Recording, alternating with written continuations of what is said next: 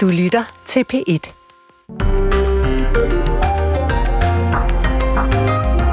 Godmorgen, det er tirsdag den 27. februar, klokken den er 5 minutter over 6, og de næste tre timer, der står den på P1 Morgen. Sverige blev i går efter to års diplomatisk togtrækkeri en del af NATO. Det er en historie, vi kommer til at dække en hel del her, i morgen, her til morgen. Vi får analyser, og så har vores europakorrespondent Anna Gårdslev travlede de svenske medier igennem. Og hvad der står i dem, det får vi et overblik over sidst i den her time. Vi skal også til den svenske ø Gotland. Den ligger midt i Østersøen og bliver med medlemskabet Sveriges yderste NATO-forpost mod Rusland. Øen har af flere omgange været invaderet af Rusland, dog senest for 200 år siden. Men hvad siger indbyggerne på øen til endelig at være blevet medlem af Forsvarsalliancen? Vi taler med en, der driver et pensionat på, pensionat på den østlige side af øen, og det er cirka 20 minutter over 6. Som vi hørte i radioavisen før, så skal Europaparlamentet i dag stemme om en ny naturgenopretningslov. Og det kan måske lyde langhåret, men hvis den bliver stemt igennem, så vil den betyde, at vi i Danmark i fremtiden får flere naturområder med uberørt natur. Men det bliver ikke uden mange svære kampe. En stor del af det danske areal er dækket af marker, og byer, som skal omlægges, hvis vi skal nå i mål. Er planen realistisk, og hvad skal der til for at lykkes? Det er spørgsmål, vi forsøger at få svar på her til morgen. Velkommen indenfor. I studiet er vi Thomas Tjerrensen og Maria Hollænder. Der har længe været stille om sagen om Nordic Waste og det massive jordskred i Ølst i Randers Kommune, men nu bliver sagen taget op på ny. Et næsten enigt byråd i Randers har mandag eftermiddag vedtaget, at der skal igangsættes en uafhængig til bundsgående undersøgelse, som de kalder den, der skal klarlægge om direktionen, forvaltningen og byrådet selv har handlet kritisabelt i sagen om Nordic Waste. En stemte imod, mens de resterende 30 byrådsmedlemmer nu har stillet sig bag undersøgelsen, inklusive den socialdemokratiske borgmester Torben Hansen. Rosa Lykke Yde, godmorgen. Ja, godmorgen til jer. Du er byrådsmedlem for SF i Randers, så du har været med til at stille det her forslag om at lave en undersøgelse. Hvad er det, I gerne vil have undersøgt? Jamen, vi har faktisk stillet en, en lang række, mm, hvad skal man sige, øh, forslag til, hvad vi mener, der skal undersøges.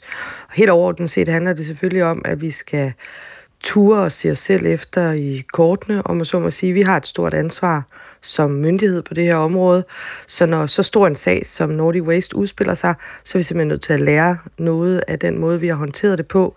Det kan vi kun ved at, at se os selv efter, og det er det forslaget i virkeligheden går ud på. Se jer selv efter i sømmene. Hvor, hvor er det, I vil kigge hen for at finde svar på, hvad der er sket? Ja, men man kan sige, det handler jo i, i høj grad om, hvad det er for nogle miljøgodkendelser, vi har udstikket. Det handler også rigtig meget om, hvad det er for en forvaltningspraksis, vi har haft i forhold til måden, vi har ført tilsyn på. Det handler også om, hvilke oplysninger, som direktionen og forvaltningen og borgmesteren og og byrådet i virkeligheden har fået fra, fra borgere og andre, der undervejs har forsøgt at henvende sig øh, med bekymringer omkring Nordic Waste. Og, og øh, vi er nødt til at have afklaret, om vi skulle have handlet anderledes, eller om nogen skulle have handlet anderledes. Mm. mm. I har allerede fået lavet en advokatundersøgelse af sagen i Randers Kommune, og her lød konklusionen, at Randers Kommune ikke kan stilles til ansvar for jordskred, og pilen i stedet for peger på Nordic Waste. Hvorfor er det nødvendigt med en ny undersøgelse? Jeg er helt enig i, at pilen peger på Nordic Waste. Det er egentlig ikke det, det her forslag handler om. Altså det objektive ansvar er virksomhedens, og det er sådan set ikke, øh, det er slet ikke det, vi anfægter på nogen måde. Men det handler jo om, at vi som byråd eller, eller kommunalbestyrelse har et ansvar for at drive en kommune på en ordentlig måde. Det kræver, at vi er sikre på, at når vi laver en miljøgodkendelse, at det så har den tilstrækkelig kvalitet, og at de er hensigtsmæssige i forhold til det, de er tiltænkt.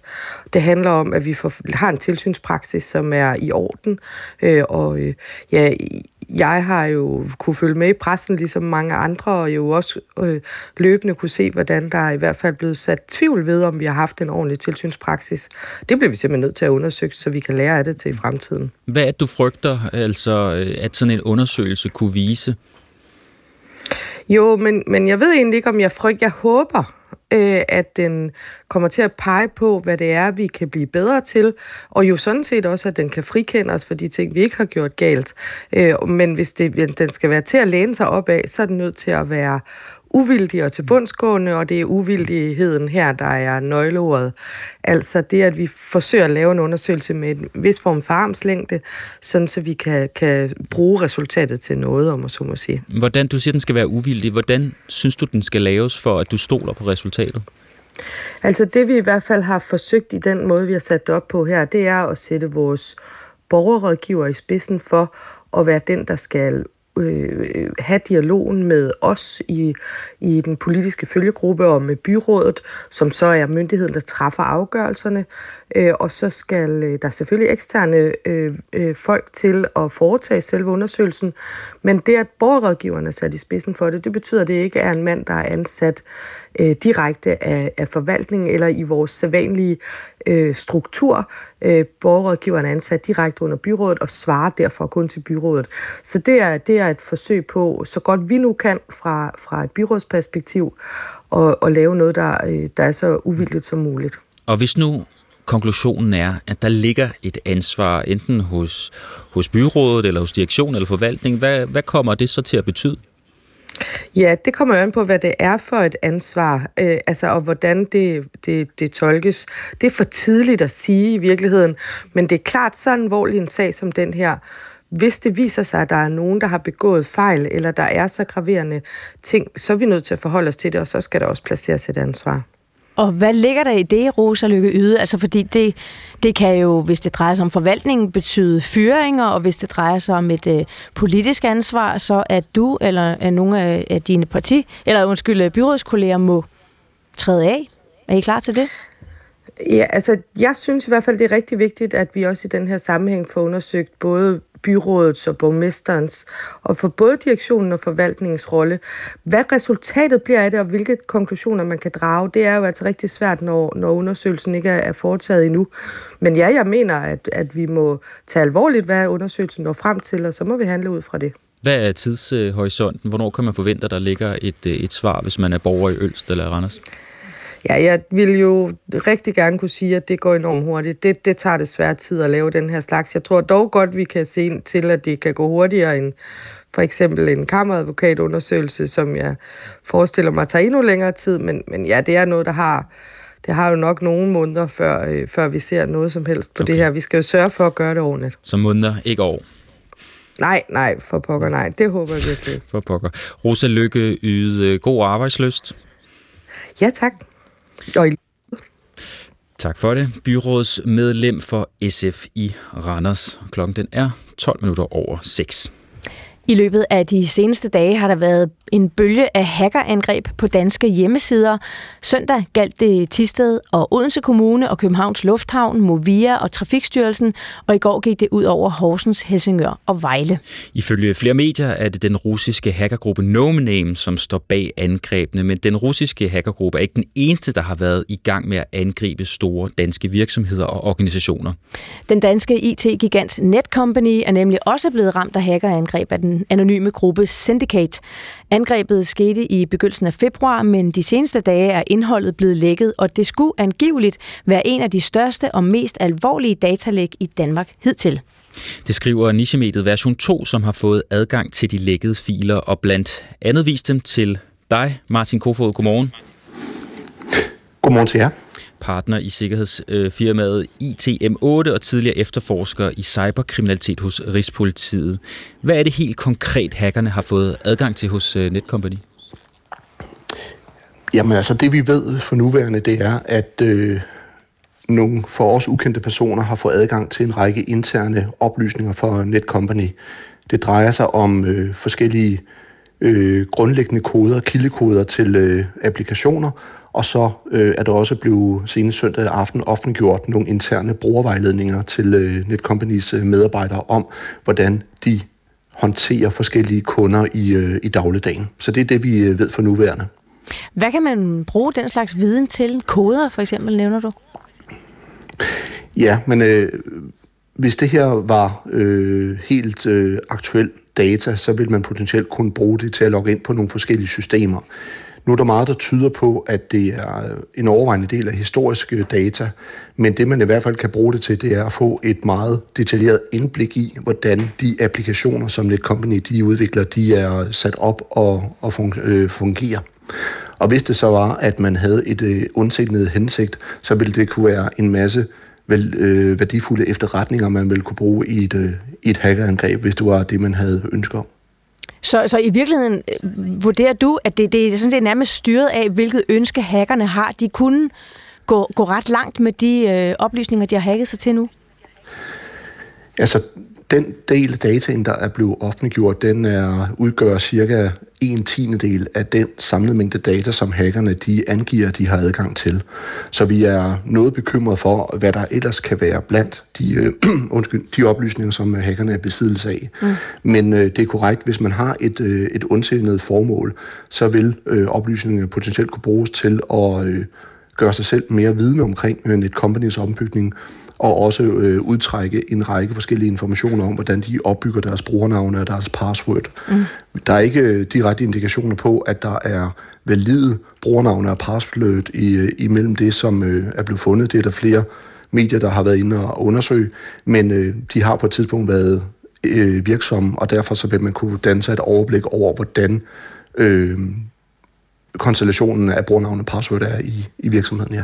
Altså, Netcompany har jo staten som kunde, og søndag aften, der øh, lækkede hackerne så en pakke med data, som blandt andet indeholder de her, som du nævner, interne brugermanualer til systemer. Vi snakker om Bane Danmark, Erhvervsstyrelsen, Domstolsstyrelsen og Udviklings- og Forenklingsstyrelsen.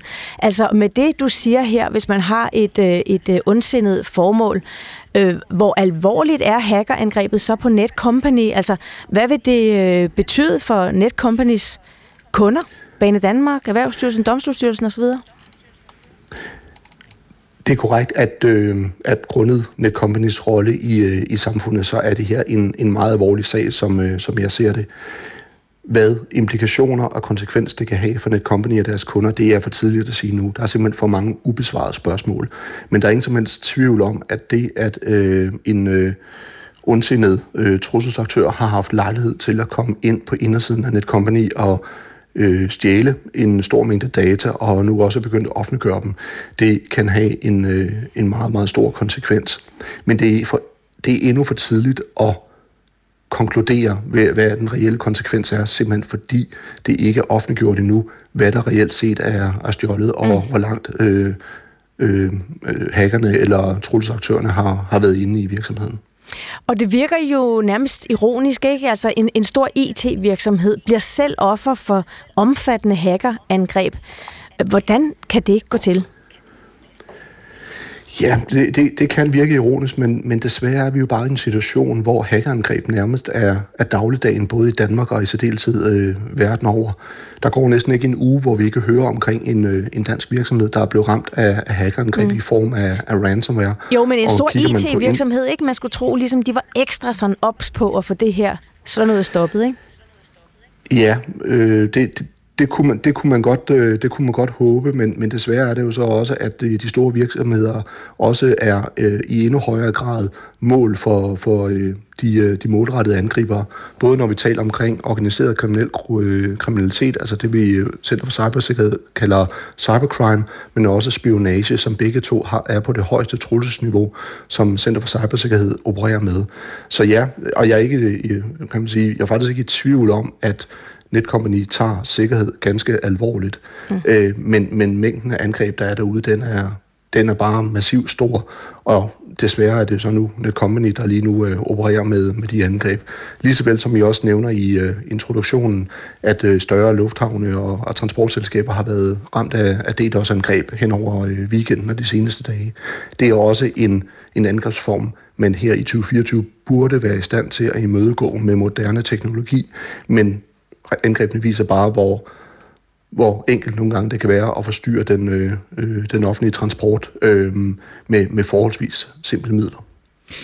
Hvad skal man ligge i de her, den her slags angreb, hvor at, øh, at hackergruppen ligesom går ud og, og viser, hvad de har gjort? Altså jeg tænker, øh, det er næsten mere effektivt at komme ind bag øh, Netcompanies facader, så ligge derinde helt u, at, at, uden at de ved det, og så kunne bruge de her oplysninger, når man har brug for det. Mm.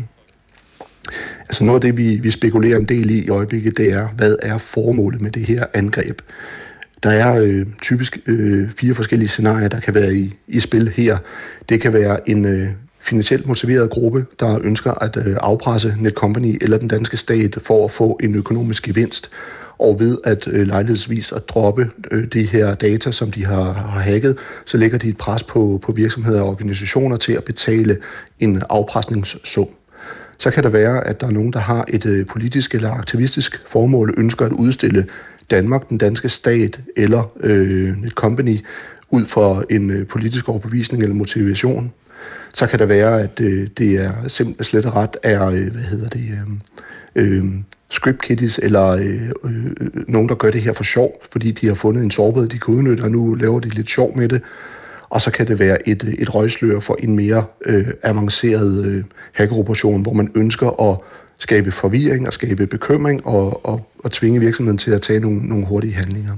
Men hvordan det er sket, hvem der er bagmændene, øh, om det er en intern øh, øh, medarbejder eller tidligere medarbejder, om det er et eksternt øh, angreb, mm. det, det er simpelthen for tidligt at sige nu. Vi ved det ikke. Ja, men vi kan høre som, som på, hvad du siger, at det, det kan have virkelig alvorlige øh, konsekvenser. Du nævnte også spionage. Altså, øh, mediet version 2 skriver blandt andet, at mange af Netcompanies adgangskoder har været Netcompany 123. Øhm, altså, det, det lyder nærmest som det første øh, kodeord, jeg nogensinde prøvede at bruge, bare for at prøve et. Har det været fornemt at hacke dem? Og det er et rigtig, rigtig godt spørgsmål. Det er fuldstændig korrekt, at der ligger kodeord i blandt den uh, lækkede data, som eksempelvis øh, er Netcompany 123.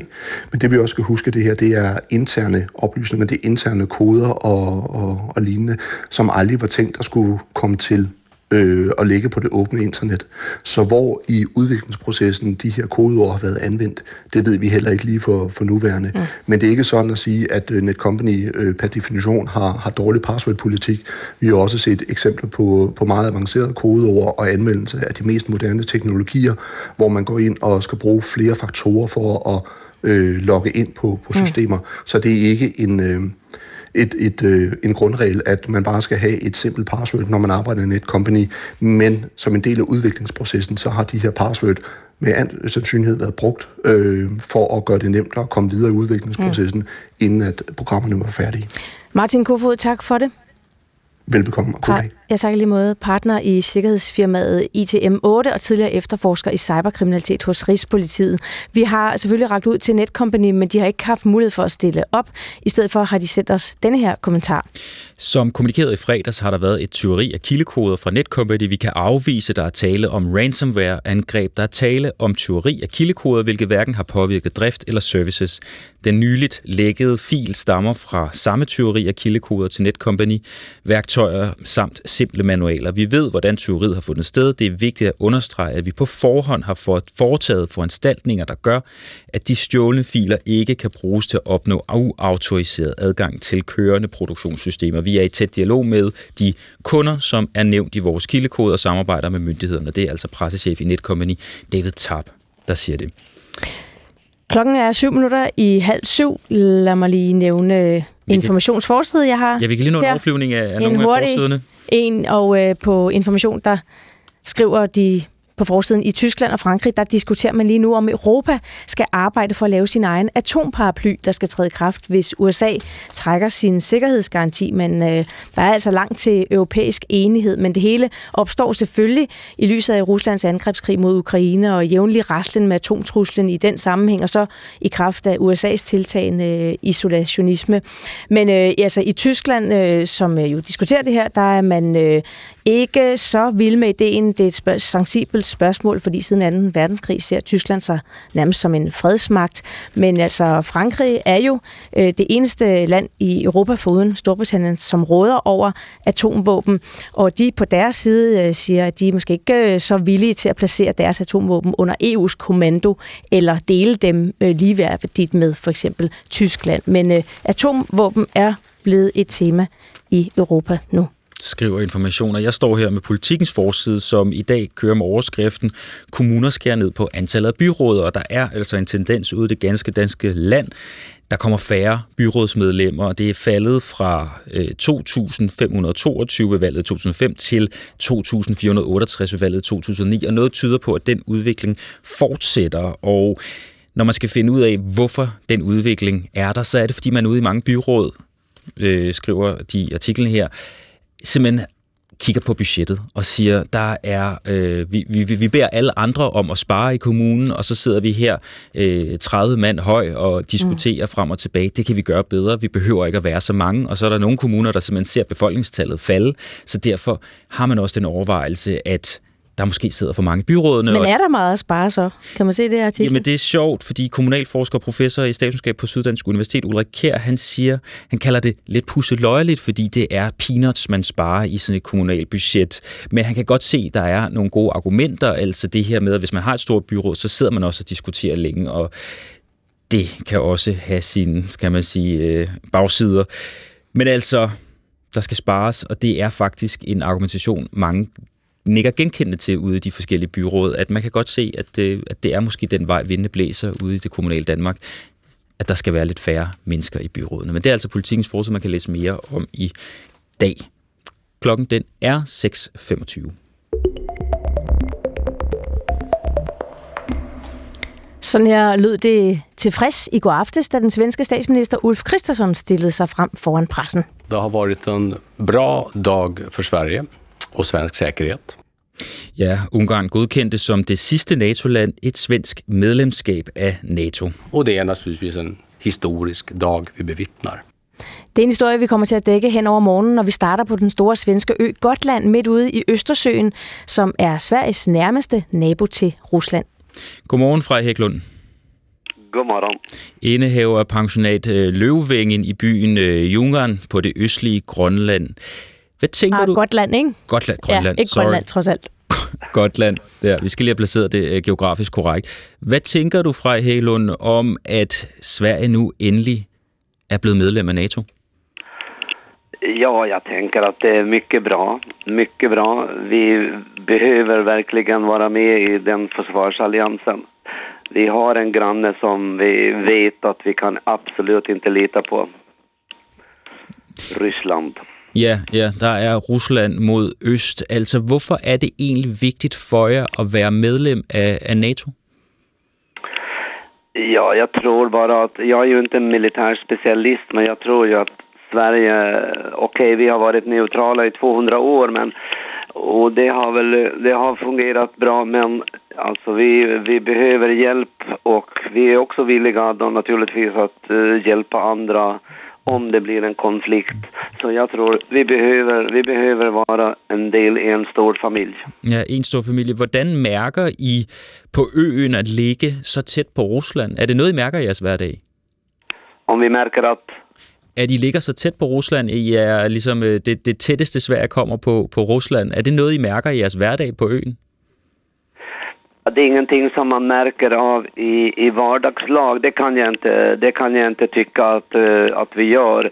Jag kan dock komma ihåg att uh, uh, vi, det är ju, vi hade ju mycket fiskare här som fiskade på, på, på, på Östersjön och bort emot Ryssland och, och eh, som låg eh, fiskbåtar från Hervik på Östergarn. Och de var ju alltid rädda för att om de kom bara det närmst nära ryska, dess, ryska gränsen så, så kom de ju och tog hand om dem och drog in dem till till något ställe där i Baltikum till, uh, till kaj så, och tog deras nät och så, så de har ju alltid hållit på att terroriserat alltså. Mm, okay, så, så i forbindelse med fiskeri ude ved grænsen til Rusland, så har det været lidt problem, men I mærker det ikke rigtigt i hverdagen. Hvorfor giver det så Nej.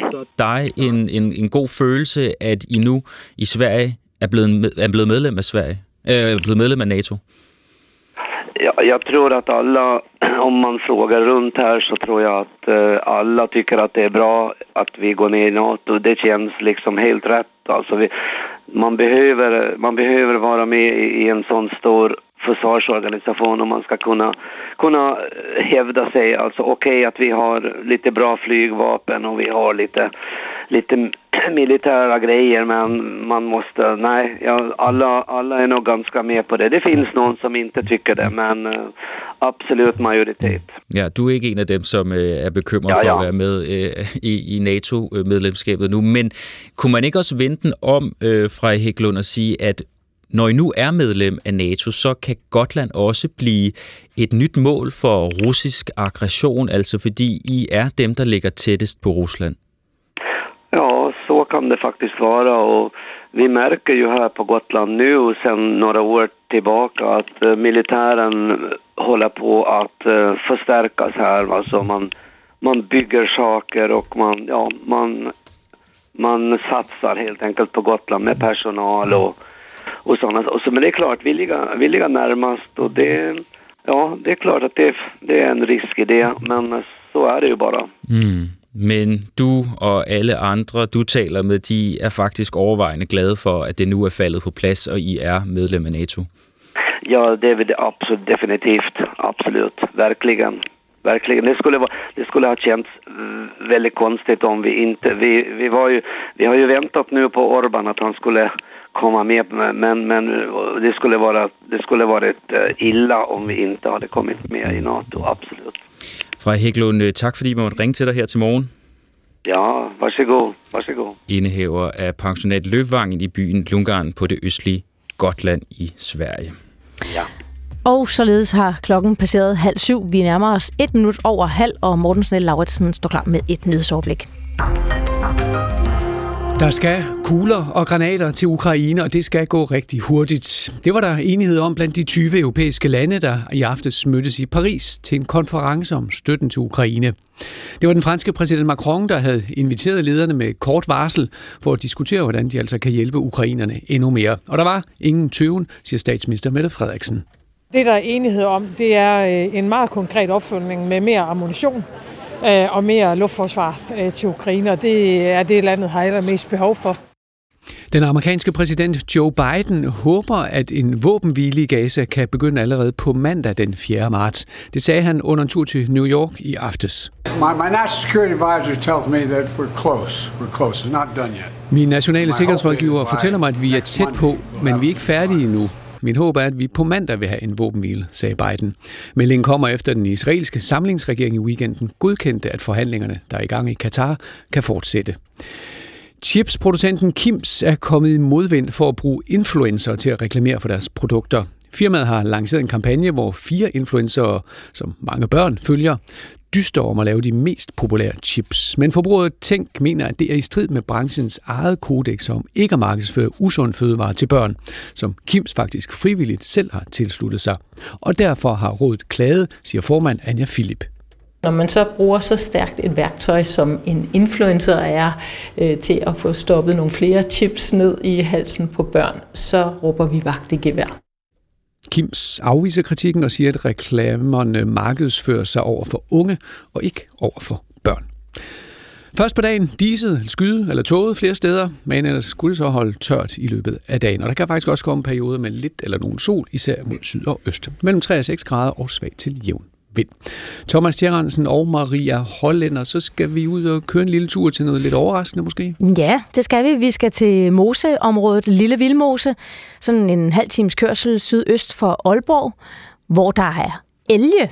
Mm. Nu har vi godt nok lige været på Gotland. Er det mere Sverige, jeg forbinder med, med elge end Danmark? Jakob Palsgaard Andersen, godmorgen. Godmorgen, Jakob Palsgaard Andersen. Kan du høre os? Jeg kan i hvert fald høre, der bliver puslet. Der bliver puslet, og øh, jeg skulle gerne have skruet op for den, øh, det rigtige håndtag. Og øh, vi prøver igen. Jakob øh, Palsgaard Andersen. Mm. Ja, ja vi, jeg tror, vi må prøve at ringe op. Det er, ja, I mellemtiden, øh, mens vi prøver at ringe til Jakob på telefon i stedet for, kan vi lige fortælle, at øh, Jakob er skovrider ved Ove V. Jensen Naturfond. Og øh, det, som øh, det drejer sig om her, det er, at øh, Lille Vilmose har i Lille Vilmose, der har Ove Jensen Fonden for år tilbage begyndt et naturgenopretningsprojekt, som viser positive resultater, altså af den slags, som man meget, skulle, meget gerne skulle have meget mere af, hvis øh, det ellers går igennem i Europaparlamentet, når man i dag skal stemme om en naturgenopretningslov. Ja, og det betyder jo, at øh, EU-landene pålægges, at øh, mange flere områder skal have uberørt natur, og det kan jo være et problem i sådan et, et lille landbrugsland, og sådan meget sådan øh, et by. Vi har mange byer, og derfor kan det være svært at nå de mål. Men vi skulle gerne have Jakob Palsgaard Andersen med nu. Godmorgen. Hej. Godmorgen, Jakob Palsgaard Andersen. Godmorgen. Du er med os nu. Som sagt, altså skovrider ved Ove Jensen Naturfond. I har altså pludselig fået elge hos jer. Hvor, hvordan er det gået til? Jamen, det er fordi, vi sammen med Aalborg Kommune har indført elge til Lille Vildmose som en, en del af et større naturgenopretningsindsats for mellemområdet i Mosen. Og, hvad, hvilken betydning har elgene i den øh, sammenhæng med jeres øh, op, genopretning af naturen? Altså, elge er jo ikke noget, vi plejer at se herhjemme, kan man sige. Nej, men altså en, en elg er det, man kalder, og nu kommer der et fragt ord, det er det, der hedder sådan en, en økosystemingeniør. Altså, den, øh, den, er, den er nødvendig for, for systemet derude, og den skaber både, øh, den, den har både en effekt i sig selv, og så skaber den altså leve, øh, leverum og leveplads til, til andre arter derude, bare ved at sin ageren i landskabet. Og, og prøv at beskrive, hvad er det, I, I har gjort for at genoprette naturen, ud over at indføre øh, elgene?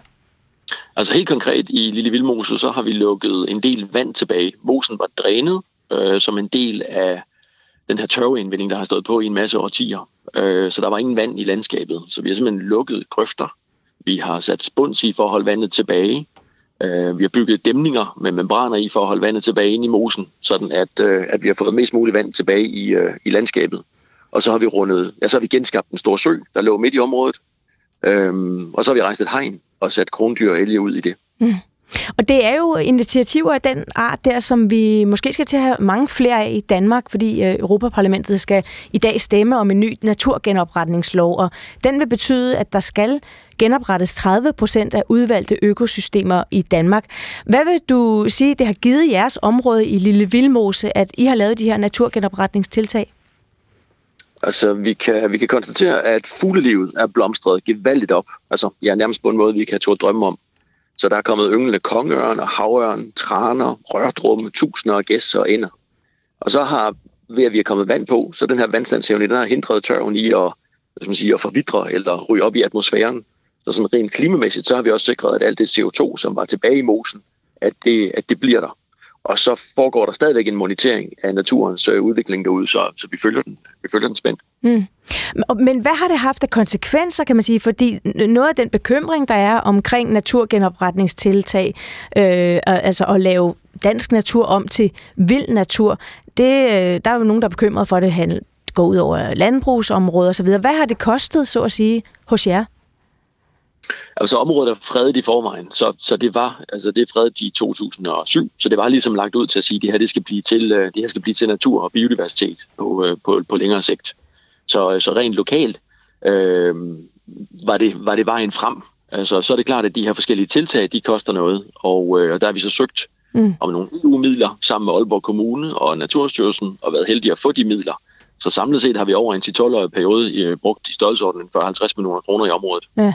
Og jeg ved, du siger, at det er ikke raketvidenskab at lave øh, den her slags øh, tiltag, men, men, men omvendt, når du selv siger, at det er et, et fredet om, et område, der i forvejen var fredet, I har lavet de her tiltag i. Vil du vurdere, det muligt at gøre det her andre steder i Danmark, også der, hvor der, hvor der ikke i forvejen er, er fredet områder? Ja, i den grad. Og, og hvis vi lige skal prøve at kigge på, hvad de største udfordringer de er for naturen i Danmark, så har Biodiversitetsrådet jo for nylig ligesom listet dem op og har sagt, jamen altså et, naturen den mangler plads. To, naturen den mangler kontinuitet, det vil sige der, hvor man lægger naturen ud, der hvor man laver den her genopretning, der er det faktisk også vigtigt, at den bliver på sigt. Og tre, der mangler vand i landskabet, og det kan være lidt svært at forstå på den her tid af året med det vand, vi har, men der mangler generelt vand i landskabet. Og så mangler der store græsser, og så er der for mange miljøfremmede stoffer. Mm. Så, så man kan sige, at de her ting er ikke, det er ikke raketvidenskab og, øh, at gennemføre dem derude. Og, øhm, og det kan godt være, det er den truslen sådan på, for naturen og biodiversiteten på, øh, på landsplan, men, men helt lokalt, der løser man jo alle de her ting. For eksempel som i Lille Vildmose ved de tiltag, vi har gjort. Mm. Og, og man kan sige, at du har ret i alle udfordringerne, men, øh, men, men ser du også, det er muligt at gøre det her steder, hvor vi ikke taler om i forvejen fredede områder? Ja, i den grad. På bekostning af hvem, tror du? Jamen altså, det er jo, altså, det er jo noget, et eller andet sted kan man sige, vi har, vi har skubbet naturen væk, så den i dag er ude i, hvad der er under 2% tilbage af landet, kan man sige, hvor den, hvor den har lov at være i dag. Og, og vi er alle sammen, øh, hvis man siger, afhænger af nogle af de funktioner, der findes i naturen. Mm. Så et eller andet sted, så, så, så for mig er, der ikke, er det ikke så svært at se, at vi bliver nødt til at bakke lidt væk fra, øh, fra de, de 2% for at få den til at blive til mere. Altså, så vi bliver nødt til at, at trække os lidt tilbage fra der, hvor vi har, hvor vi er kommet, hvor vi er kommet frem. Jakob Palsgaard Andersen, tak fordi du var med.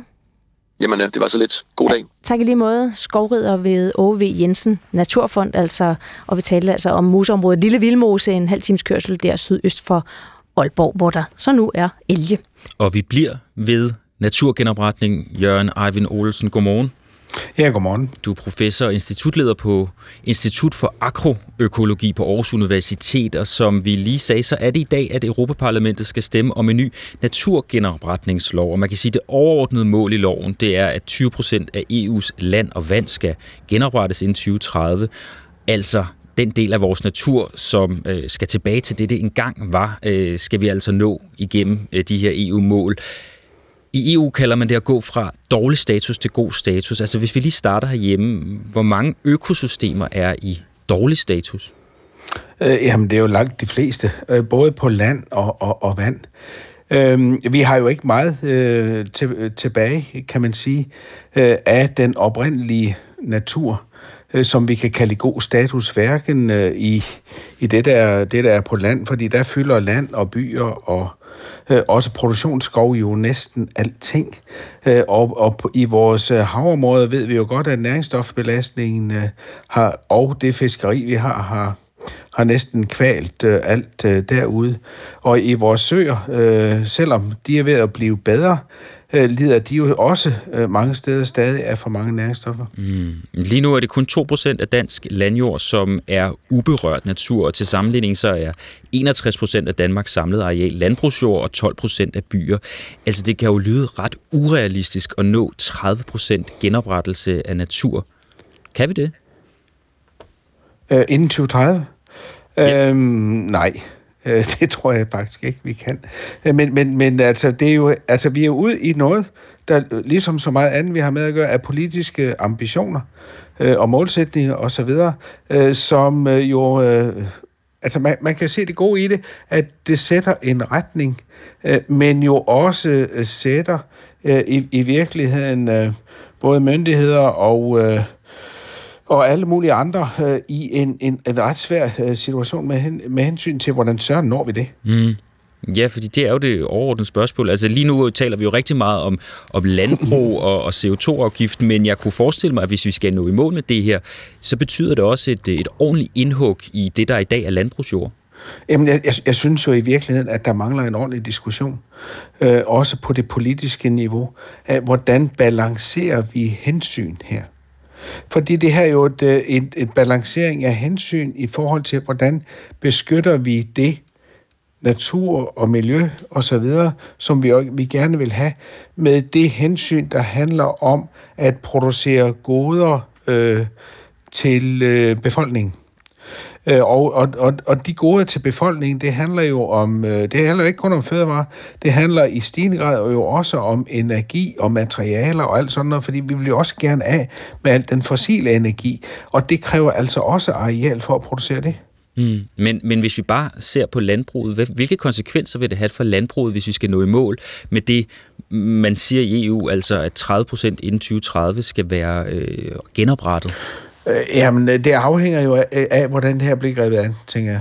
Øh, fordi øh, landbruget har jo i forvejen øh, øh massive udfordringer, i hvert fald i Danmark, med hensyn til, hvordan når vi vandmiljømålsætningerne, altså reducere udledningerne af næringsstof, især kvælstof, til, øh, til vores havmiljø.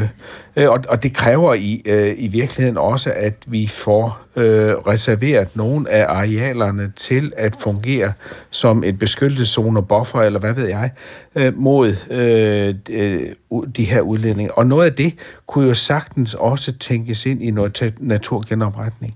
Så da, jeg, jeg tror, noget af det allervæsentligste her handler jo om samtænkning og planlægning af, hvordan når vi de her mange forskellige målsætninger på samme tid. Mm. Og, og det er bare så der, jeg tænker, sådan noget, det er svært. Det kræver involvering af politikere og borgere. Øh, det kræver øh, enormt mange beregninger og sådan noget. Og hvordan søren når vi det inden 2030? Ja, det er svært, siger du. Er det også for svært? Jamen altså, øh, jeg ved ikke, om noget er for svært. Det, det kan jo sådan ikke være for svært. Fordi øh, det her er jo vigtigt, så det kan jo ikke være for svært. Det tager bare tid. Mm. Men det er fordi, du, du, du nævnte også selv, at vi har et, et, et vandramdirektiv i EU for eksempel, der har som mål, at alt vand skal være i god tilstand i 2027. Lige præcis det mål, det har Danmark bedt om at få deadline udskudt på, fordi det ikke var ja. muligt for at nå, nå målet for os. Giver det mening at vedtage endnu et direktiv om naturmål, som vi har svært ved at nå i mål med? Øh, jamen, jeg, jeg synes måske noget af problemet i det her er, at det efterhånden bliver en, en, en, en lille smule svært at forstå, hvordan man, øh, hvordan man får implementeret endnu øh, mange direktiver, når, man, øh, når de direktiver, man har vedtaget i forvejen, er, er svære at opfylde. Øh, så, så der er i hvert fald et behov for en, kan man sige, en forklaring på, hvordan hænger det hele sammen, og hvordan skal det her implementeres. Mm. Og hvilke konsekvenser har det, hvis man ikke når de mål, man stiller i EU? Jamen altså, det, altså, der er jo ingen tvivl om, at det her er meget vigtige mål at nå øh, og at det også har konsekvenser for vores natur og så videre, øh, øh, hvis, man, hvis man ikke når det, altså negative konsekvenser. Så jeg synes sådan set, at det her er en, en ekstremt vigtig dagsorden. Den ender bare med, tror jeg, i sidste ende, ikke at få tilstrækkelig politisk prioritering. Er du optimistisk, Jørgen Eivind Olsen? Tror du, det her det bliver virkelighed inden 2030? Øh, nej, det tror jeg ikke, men øh, det tror jeg faktisk ikke, at, at, at vi kan nå. Men, øh, men jeg er da sådan set glad for, at man sætter en retning og putter det her også på den palette, øh, der, der skal løses. Og så, så synes jeg, at vi bliver nødt til at gentænke og samtænke de mange forskellige målsætninger, vi har, som både handler om vandmiljø, det handler om biodiversitet, det handler sådan set også om klima, øh, det handler om forsyningssikkerhed med både fødevare, energi, materialer, alt muligt det bliver altså nødt til at blive tænkt sammen. Øh, noget af mm. det, øh, der, der jo sker med de her direktiver, er, at man laver direktiver på enkelte områder, men der er ikke nogen, der har et helhedsbillede. Mm. Således opmuntret, Jørgen Eivind Olsen. Tak fordi du var med her til morgen. Velkommen. Institutleder på agroøkologi økologi på Aarhus Universitet. Og klokken den er 6.46. Orkla Danmark, der står bag en række førende danske brands, lanceret sidste år, hvad der endte med at blive en af årets måske mest succesfulde kampagner herhjemme, og det er kampagnen fra Kims, den der hed Kims Chips Battle, der kan bryste sig af den titel.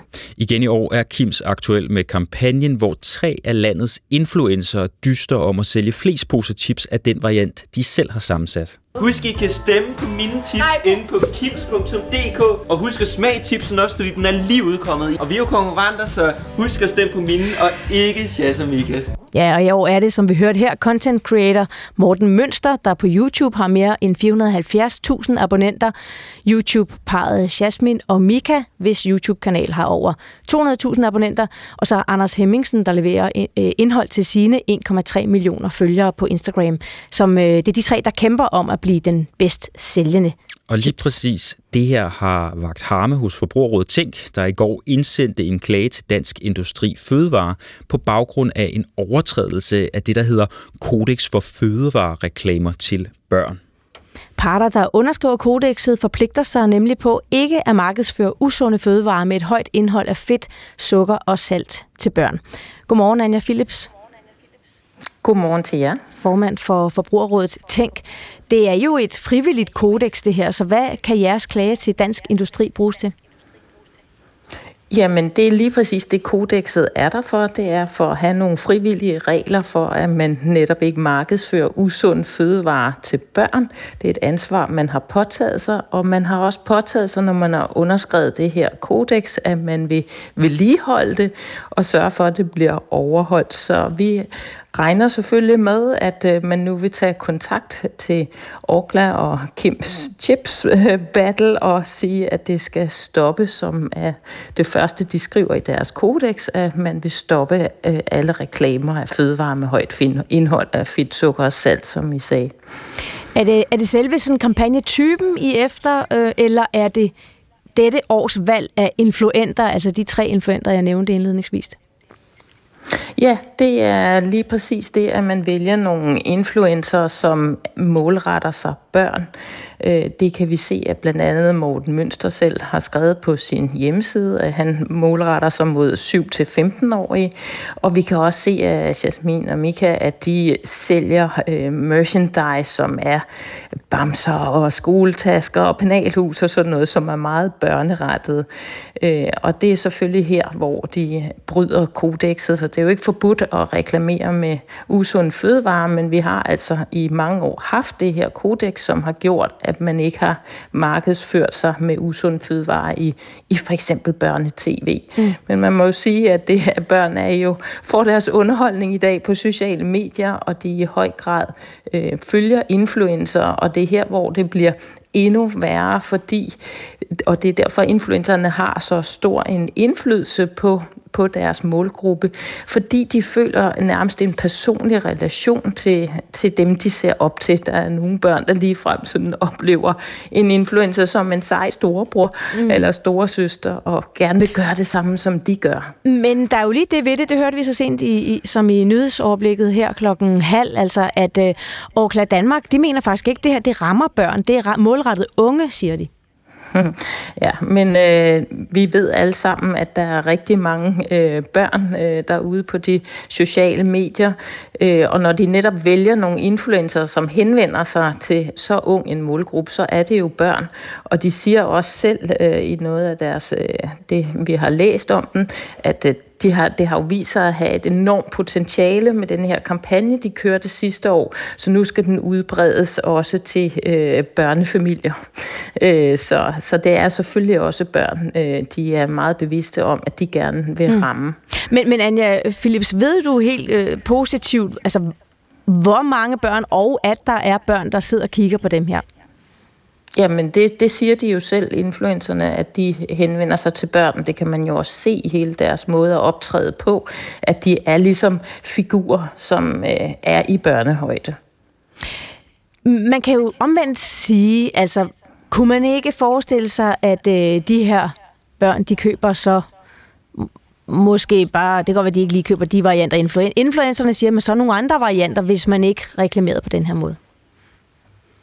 Det er klart, at øh, de kan købe chips, men vi kan jo selv med branchens eller Orglas egne ord se, at, øh, at de her chips er jo blevet reddet ned af hylderne, som blev markedsført i den kampagne, der kørte sidste år. Der har de selv været ude og sige, at de har solgt på ganske få uger, har de solgt 1,3 millioner poser af de chips, som blev markedsført med de influencer, de brugte der. Øh, og de kunne jo se, at det havde et kæmpe potentiale. Det var deres årsmål at de skulle have solgt 1,2 millioner eller noget af den stil. Så, så det viser jo, hvor kæmpestor effekt det har haft. Øh, og det er jo ikke kun, at man skal købe en pose chip, chips, man skal købe alle tre poser og sammenligne dem. Og vi kan jo bare se, at det er blevet flået ned for hylderne, når influencer går ud øh, med sådan en kampagne. Det har vi også set med energidrikke. Orkla Danmark siger, at, øh, at de henvender sig til unge mennesker med den her kampagne. Er det er det ikke en gråzone med de her influencer? Altså, der er nogle børn, der følger med, men der er også lige så mange unge mennesker, som selv skal have lov til at styre, hvad de indtager. Jo, men altså, der er bare rigtig mange børn, der følger med, og børn kan, øh, altså det er meget dokumenteret, at børn kan ikke aflæse, hvornår det er kommercielt indhold, øh, de ser, øh, og hvornår det ikke er. Og det er jo derfor, at det her kodex har fungeret så godt, fordi man har, når du havde øh, de traditionelle tv-kanaler, Flow TV, jamen så var der børnetime, øh, og så var der en, en adskillelse, før der kom reklamer med den her slags indhold indhold.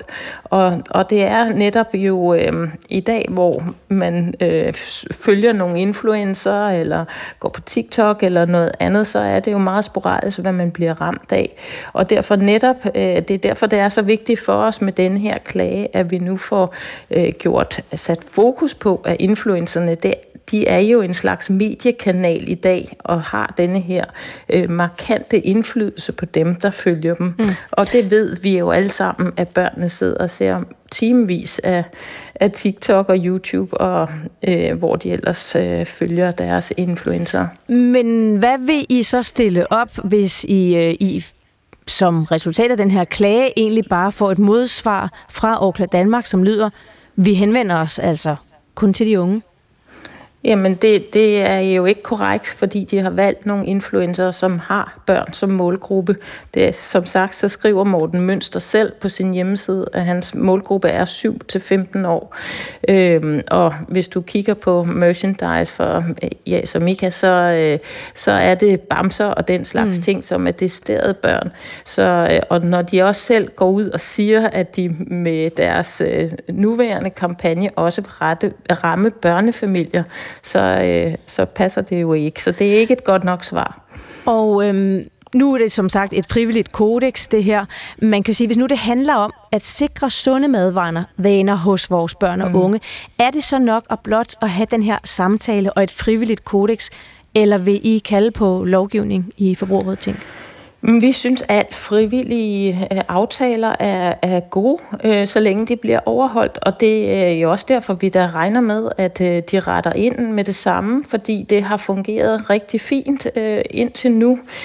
Men den her influencer-markedsføring, den er jo eksploderet gennem de sidste bare få par år, ja. og det er også derfor, vi synes, det er så vigtigt at få det her i talesat og få sat de hegnspæle ned og se influencerne, som de i øvrigt også taler om i, i kodexet, mm. altså øh, netsider og profiler på sociale medier skal også overholde kodexet. Og senere her øh, til morgen, der taler vi også øh, med Orkla Danmark. Anja Philips, tak for det. Jamen, velbekomme. Formand for Forbrugerrådet Tænk. Vi har forsøgt i jeg skal måske skynde mig at sige, at det, vi har forsøgt her i DR Nyheder at få, en kommentar fra såvel Jas og Mika som Anders Hemmingsen, men de er ikke vendt tilbage på den forespørgsel om interview, vi har sendt. Morten Mønster afviser at stille op til interview med DR Nyheder, men vil sende et skriftligt svar, som DR dog endnu ikke har modtaget. Det er nu cirka tre måneder siden, der sidst var våbenhvile mellem Israel og Hamas, men ifølge Joe Biden, USA's præsident, der kan en ny gisselaftale være lige oppe over. Den amerikanske præsident udtalte i nat, at han håber, at en gisselaftale er på, gisselaftale er på plads inden mandag. Well, I hope by the, the beginning of the weekend. I mean, the end of the weekend. At least my, my, my national security advisor tells me that we're close. Jeg tror, han var ved at få sig en vaffelis i en isbutik imens, så derfor kan man, det kan man måske høre. Jeg håber, der sker, det sker i slutningen af weekenden, siger Biden. Min nationale sikkerhedsrådgiver fortæller mig, at vi er tæt på, men den er ikke i hus endnu. Mit håb er, på mandag, der har vi en våbenhvile. Jakob Krog, godmorgen. Godmorgen til jer. DR's korrespondent i USA. Hvorfor går Joe Biden ud og siger det her nu? Det her det er forhandlinger, som har foregået over noget tid, og hvor også øh, USA også har lagt sådan et stadig mere pres på Israel for at nå frem til en aftale, og gerne inden ramadanen, som begynder her 10. marts.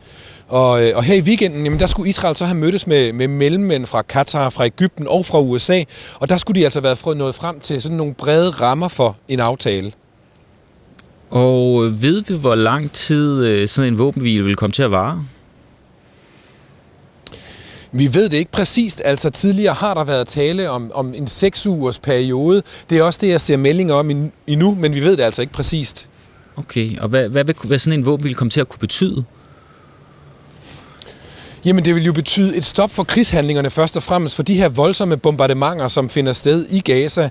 Øh, så vil det jo betyde en løsladelse formentlig af nogle af de der flere end 100 gisler, som Hamas stadig menes at holde egentlig også komme en løsladelse af måske flere hundrede palæstinensiske fanger, og så øh, ville det kunne give mulighed for, at der kunne komme noget øh, meget tiltrængt nødhjælp ind til de nødstedende palæstinenser i Gaza, og måske endda i meget større mængder, end der gør lige nu også. Okay, den skrætter lidt din forbindelse, Jakob Krog, så jeg ved ikke, om du kan holde den væk fra en, en jakke, eller bare sørge for at holde mikrofonen lige ud foran øh, din mund.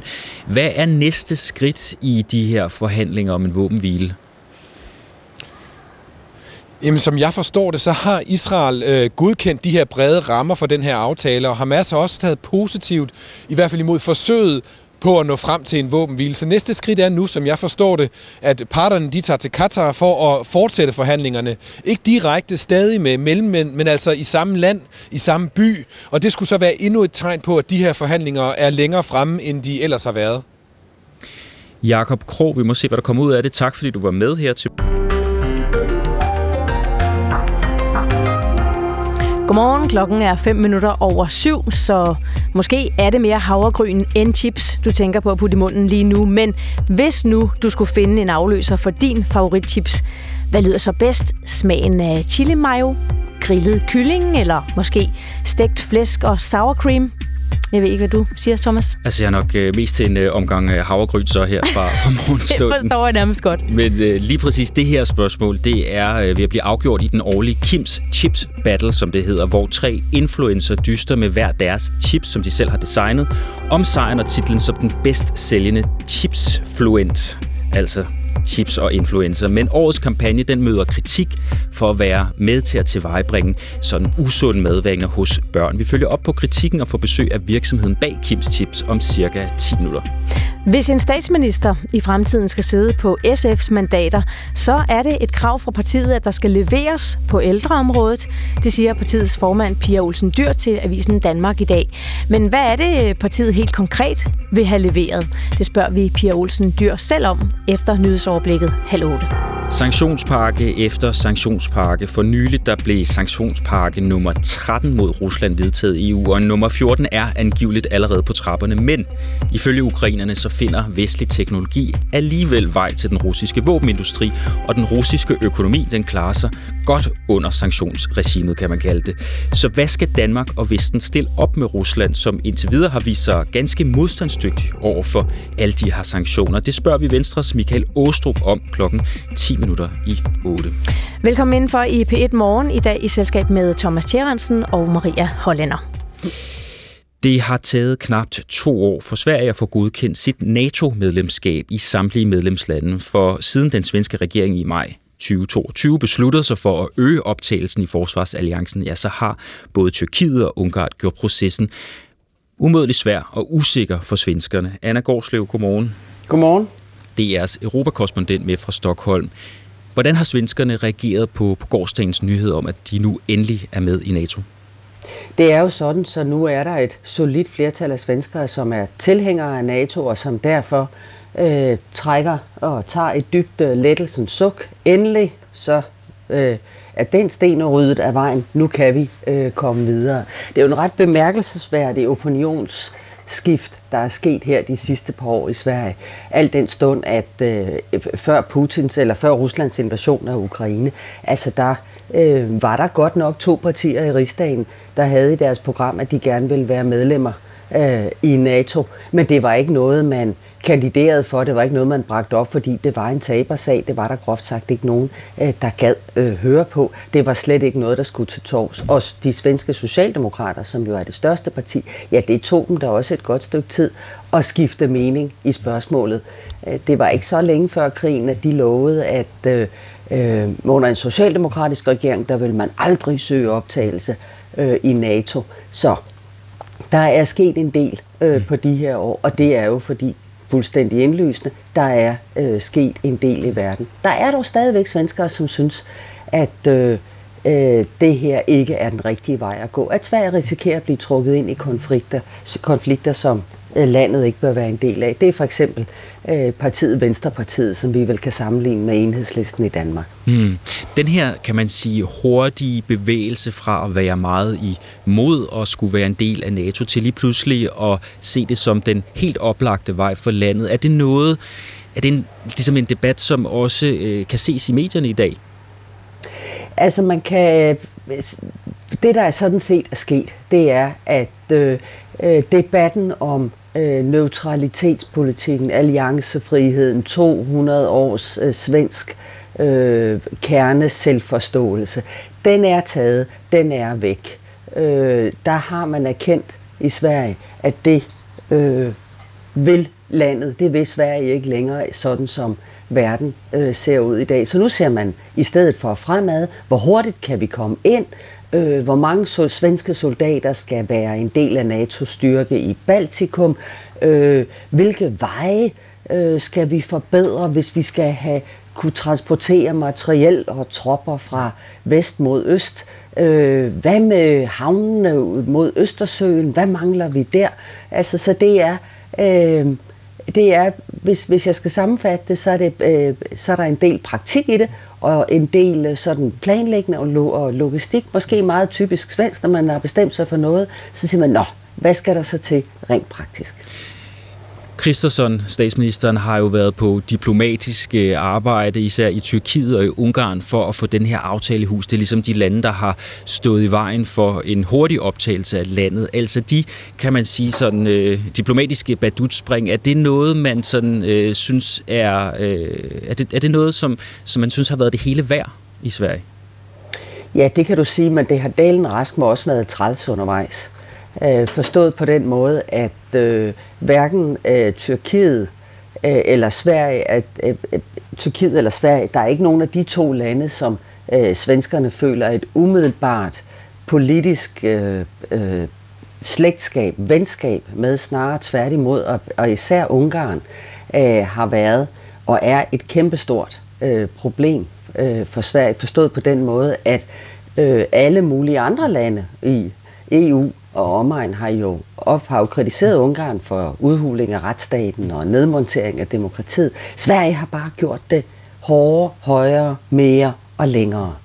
Øh, og derfor så er de to landes forhold, øh, øh, for nu at sige det pænt, lige nu et par grader over frysepunktet. Øh, for ganske få dage siden, så var de under frysepunktet. Øh, men realiteten er der så sandelig også, at, at det prikker på den dårlige måde hos nogle svenskere i hvert fald, at man nu er en del af en alliance, som indeholder lande, øh, som man synes, at Sverige står meget langt fra. Og man har faktisk lovet i yderste konsekvens at dø for at forsvare hinanden. Mm. Anna Gårdslev, tak fordi du var med her til morgen. Selv tak. DR's Europakorrespondent med fra Stockholm. Klokken den er 12 minutter over syv.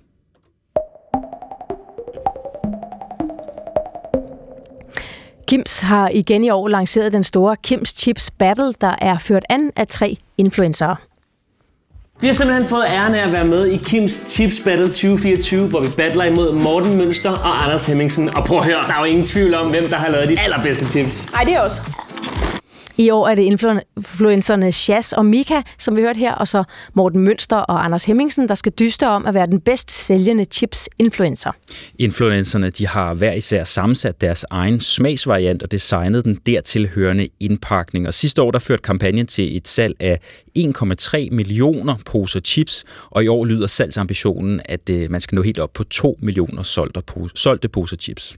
Men årets kampagne kritiseres for at overtræde kodexet for fødevarereklamer til børn, hvor de underskrivende parter forpligter sig på ikke at reklamere for fødevarer, der har et højt indhold af sukker, salt og fedt til børn. Kim E. Møller, velkommen til. Tak for det. Du er kommunikationschef for Orkla Danmark, der ejer chipsproducenten Kims. Bare lige indledningsvis, altså hvilke tanker er det, der ligger bag udvælgelsen af de her tre influencer? Den her kampagne er jo, det her tipsball er jo sådan en helt ny måde at lave kampagne på. Vi startede sidste år med tipsball, og vi har gjort det igen i år. Og, og hvorfor har I valgt de her influencer? Det har vi, fordi vi meget gerne vil i dialog med de unge. Øh, og vi vil gerne lave en kampagne, som skaber en festlig og sjov måde at, øh, at øh, skabe engagement hos de unge på. Og derfor har vi valgt et, både en platform, det vil sige, at vi har valgt de sociale medier, og vi har valgt nogle influencer, som er enormt skarpe på de unge. Og, og det er det, er det der ligger mm. til grund for, at vi har valgt dem her. de unge, og så øh, som den primære målgruppe. Ja, fordi målgruppe, og, og når du så nævner de unge, mm prøv at definere, hvem er de unge så? Det er de 15-25-årige. Og så er det, så er det øh, sekundært også børnefamilierne. Det vil sige dem, som er blevet øh, lidt ældre, men som øh, sidder fredag aften sammen med deres børn og øh, ser fredagsunderholdning og øh, spiser chips. Særligt øh, Morten Mønster og Shaz og Mika, de øh, appellerer til et meget ungt publikum. Ifølge Morten Mønster selv, så er hans primære målgruppe for indhold, det er de 7-15-årige. Og, og Jazz og Mikas, de har sådan noget merchandise, som er penalhus, børnerettede skoletasker, bamser og sådan noget der. Er det øh, jeres vurdering, at I med den her kampagne og valget af influencer overholder det kodex, I selv har underskrevet? Ja, det er vi meget opmærksom på. Altså, vi har selv underskrevet det kodex. Vi synes faktisk, at det kodex er helt vildt vigtigt. Og i alt, hvad vi gør, i alle de aktiviteter, vi laver, både på Kims og på alle mulige andre kampagner, er vi enormt opmærksomme på, at vi skal overholde de kodex, og det Mm. gør vi også i den her sammenhæng. Så prøv lige at blive hængende, fordi Ja. jeg har lige et forbrugerråd tænkt, tale vi med øh, tidligere i dag. De er ikke glade for jeres valg af influencer. Øh, de siger, at øh, I har på den måde ikke overholder kodexet, selvom I har underskrevet dem. De har sendt en klage til Dansk Industri Fødevare. Og øh, forbrugerrådet Tænk, Anja Philip, øh, hun sagde sådan her. Jamen, det er lige præcis det, kodexet er der for. Det er for at have nogle frivillige regler for, at man netop ikke markedsfører usund fødevare til børn. Det er et ansvar, man har påtaget sig, og man har også påtaget sig, når man har underskrevet det her kodex, at man vil vedligeholde det og sørge for, at det bliver overholdt. Så vi regner selvfølgelig med, at øh, man nu vil tage kontakt til Orkla og Kims Chips øh, Battle og sige, at det skal stoppe, som er det første, de skriver i deres kodex, at man vil stoppe øh, alle reklamer af fødevarer med højt indhold af fedt, sukker og salt. Så når nu forbrugerrådet Tænk siger sådan her, altså de håber på, nu vil I stoppe. Vil I så det? Nej, det vil vi ikke. Øh, Det som Forbrugerrådet, jeg har jo et kæmpe stor respekt for Forbrugerrådets arbejde. Jeg har også meget stor respekt for, at de Men hvorfor går ind vil I ikke den her sag. det? Jamen, det vil vi ikke, fordi at vi har jo ikke valgt influencer, fordi at, øh, at øh, vi er målrettet børn. Det er det ikke en kampagne, der er målrettet børn. Det er en kampagne, der er målrettet de unge. Når vi kigger på de profiler, hvis vi tager Mika og Jasmin først, det er et Dem, som par, har penalhus og skoletasker og sådan noget som merchandise. Ja, det er et ung par i 20'erne, de er lige blevet gift. Øh, Meget af det indhold, de laver lige nu, handler om, at de øh, venter barn her lige om lidt, hvilket jo er en, en fantastisk ting. Jeg tror egentlig ikke, at det indhold, de laver, er særligt målrettet børn. Hvis vi tager Morten Mønster som det Så, andet eksempel, du som tror du ikke, det er særlig målrettet, så, så hvad bruger de så øh, penalhus og skoletasker til og sådan noget? Jamen, de sælger ikke penalhus og skoletasker. Men det er deres merchandise. Ja, det er muligvis, eller jeg, det ved jeg faktisk ikke, om det er Mika og Jasmins merchandise. Det er det. Men på, hvad, hvad, på den her du, kampagne, de, hvad tror du formålet er med det så?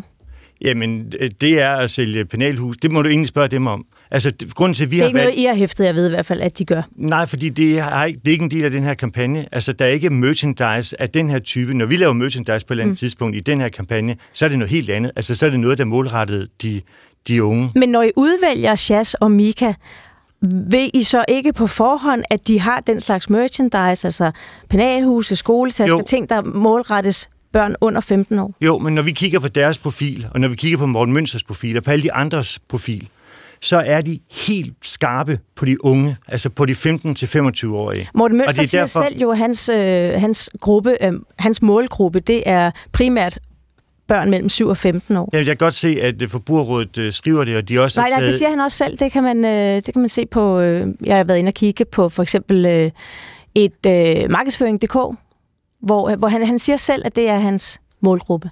Primær målgruppe. Han siger i hvert fald, at, øh, at han har lavet ting, som også er rettet mod de 7-15-årige. Mm. Så hvilket Mønster har indtryk været- gør det for jer? Jo, Hvilket Morten indtryk gør det har på jer, været- når, øh, når han siger, at hans målgruppe, primær målgruppe er mellem 7 og 15 år? Jamen, det gør et stort indtryk på mig, men det er ikke derfor, vi har valgt ham. Og det er, ikke, det er, det er ikke en kampagne, der er rettet mod de 7-15-årige.